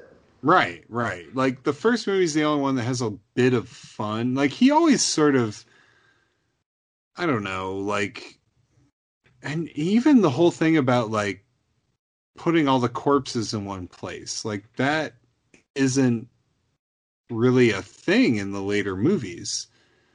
Um, it's a thing in slasher films. you know, it's sort of a trope, but it's not something that Myers often does. You know, he's he's sort of a sh- like people always call him a shark. He's just killing. He's killing what's in front of him. Now, granted, the later films sort of point him towards Laurie Strode and then, you know, Jamie Lloyd. Um, and I really enjoy the Jamie Lloyd stuff, you know, and I wish they had pursued it to a more logical conclusion. Um, I think that would have been fantastic, but I don't know that I see Myers getting particularly energized over anything. I don't think that's in character with what's sort of set up. But I guess if you look at the first film, like separated out from the rest of the franchise and made a different sequel, then you could argue that it's a different thing. And maybe he's just possessed by the spirit of the holiday, or maybe he's just fucking crazy. you know, maybe he's just a madman. You mentioning the whole thing with how important it is that we see his face, you know, that we, we see his face. We see that he's just a man. And then a Yeah. minute later, no, he is the boogeyman who can get shot six times, fall out a window, and then get up and walk away. You know, I I I had never considered this before, but I literally wonder if Loomis didn't successfully kill Michael Myers, the man, when he fired six bullets into him in that room, and what gets up and walks away is the shape. Like we see Michael Myers, he kills Michael Myers, and then the shape gets up and walks away, whatever that is. Right. Whatever had possessed him. Yeah, I, I think that's a part of it too. I, I've thought about that before. I mean, I, I think that that moment is really important to the franchise because that's the moment where it's pretty much laid out for you that he really is the boogeyman. And I kind of wish the boogeyman language had had had survived the sequels because I don't. Do they ever call him the boogeyman again? Uh, yeah, Jamie does, and uh, Oh, and yeah, Halloween yeah. Uncle Boogeyman. I, I, I kind of think that that's like the selling point of that character. Like that's what makes him interesting, is that he's this recurring nightmare that you can't really wake from or stop. Um, you know, most other villains can be halted in some way. You know, um, Jason generally, I mean, granted, by movie six, he's a zombie, but before that, he's kind of just a guy. Like the suggestion of the first four Jason films after rewatching all fucking 12 of them, which that was a trip, by the way. I don't know if I told you I watched, I rewatched the entire Jason franchise with that box set. I did the same thing. It's been so much fun Woo. to see people online revisit all of them. You know, It, it was interesting. I'll tell you this. I emerged from that watching the first four movies. I've never thought higher of them. I same I, here. I here. loved the first four films. I was like, holy shit! These first four movies tell kind of like a complete story in a way.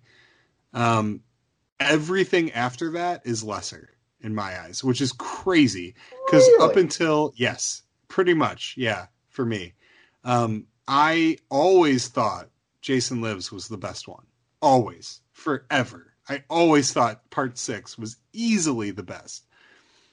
And while I think it's the most fun, I do not think it's the best anymore. I don't. So much, in fact, that I might even, and I haven't re ranked them yet because I'm really grappling with this. I think all four of the originals are better. I think the one through four is pretty much as good as that series gets, and everything else is below it. And then it would go like the fun ones and then the outliers. And I know that a lot of people have love for Jason Goes to Hell, and I'm really grappling with this. I like Jason Goes to Hell, but I feel like it's kind of a crappy, boring movie. Like, I mean, not just, I mean, it's got great effects, it's got great visual effects, but it's boring. It's very boring. I mean, the beginning is amazing. Like the opening with like catching Jason is great, but it's kind of a slog and it's not a great looking movie. Like it's kind of like it doesn't look particularly well directed. It's not it's not very lush to look at. And as much as I like Jason X, it looks cheap as fuck to me.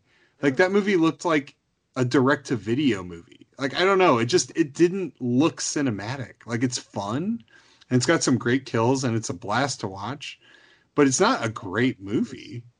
I, I don't know. On digital, which being 2002 would have been It looks it looks shitty. And like that that but but that's the problem. You know, I, I can't overlook that. Like it looks shitty. Like when I, yeah, I put on Jason X, I was like, oh, this looks bad.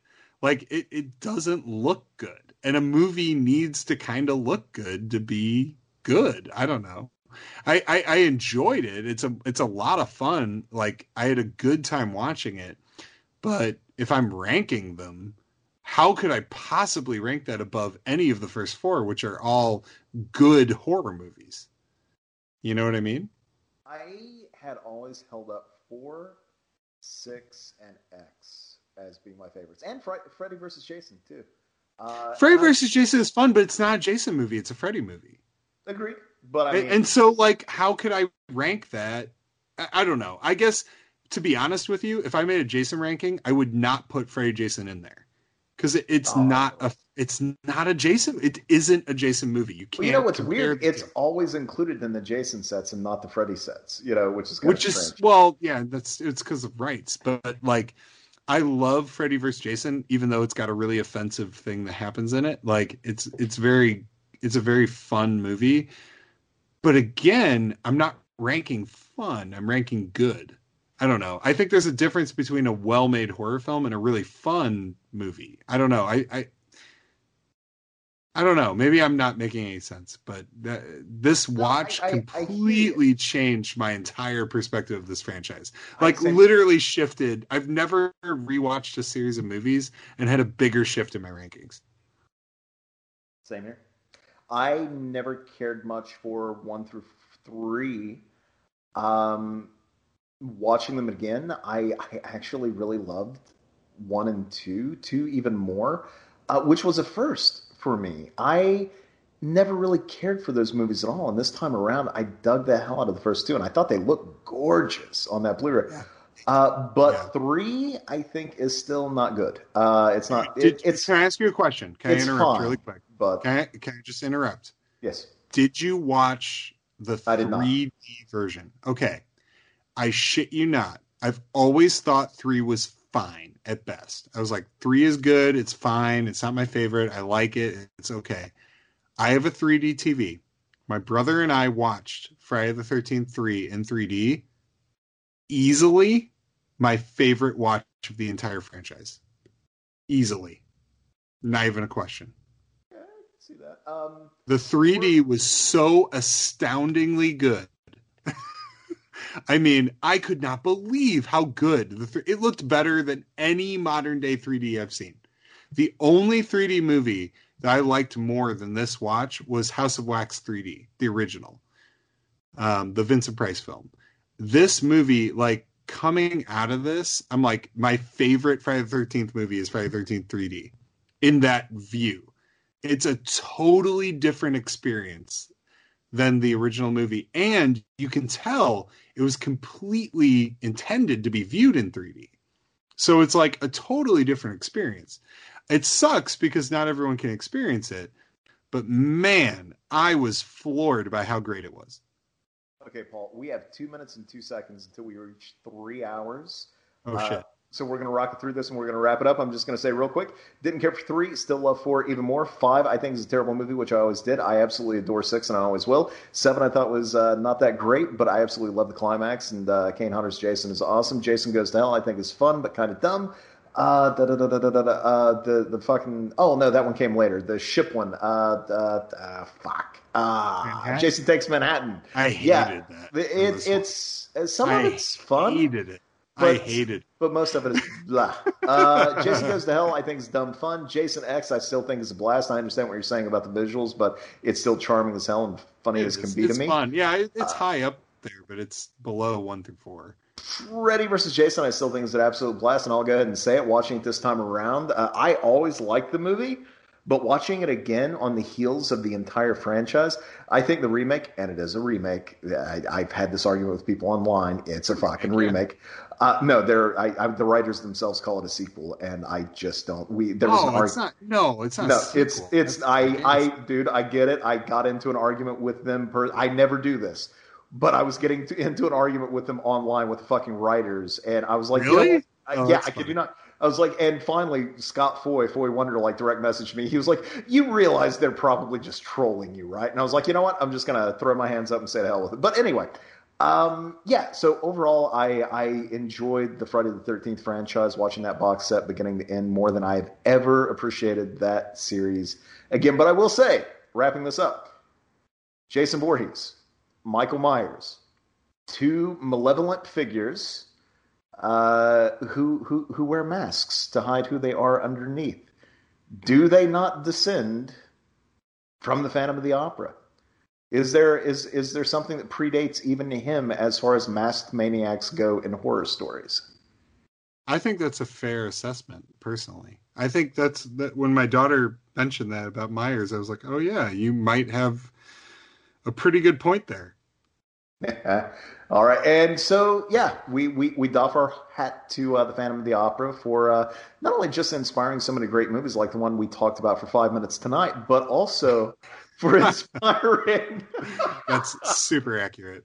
uh, for inspiring uh, all of the slashers that we still love today. So, uh, Paul, we yep. are at three hours and 35 minutes. It does feel like this time has flown by. I'm amazed that we got here so quickly. Uh, do, yeah, I, you know, again, I, am doing that weird thing with the end of the podcast where I feel like I want to ask you. So, where can folks find you at online? What do you have coming up, Paul? When's your next movie coming out? Are you acting in anything recently? You know, it, it's bizarre, but I'm going to go ahead and throw it over to you. Uh, what What do you have to say before we sign off? Um, I think I've said enough. Uh, you can, uh, yeah, I mean, you can find me at uh, Paul is Great 2000 on Twitter. Uh, that's where I ramble on and on about movies. And, uh, you know, column wise, I've got my Written in Blood column over at Scriptophobics. Um, I think my next one coming out is on Ginger Snaps, so that should be coming soon. And then my uh, uh, Hammer column over at Bloody Disgusting uh, which uh, I think my most recent one is probably Kiss of the Vampire, which will be next week. So that will be a perfect tie-in uh, to the next episode we're going to do. Excellent, perfect timing. All right, you can find me on Twitter. I am at Jinx1981. That's J I N X 1981. Uh, if you so choose, you can find me on Instagram at Jinx. 740941. It's a lot of numbers, I know. I'm sorry. J I N X 740941. Uh, Paul, are you on Instagram or not? What's what's going on there? What's the deal? What's happening? I, I am not on Instagram, but people keep telling me I should go onto it, but I'm not currently. yeah, I don't know. It's just it's kind of like, you know, I've tried it and I'm just like, oh, this is this is this is Twitter, just without retweets or anything that I love about Twitter. So okay, you know, so I'm not sold on it yet. But uh, anyway, Someday. folks, we will uh, we're going to go ahead and wrap up now, and we will see you again uh, with the next episode, The Kiss of the Vampire. Until then, have a great weekend.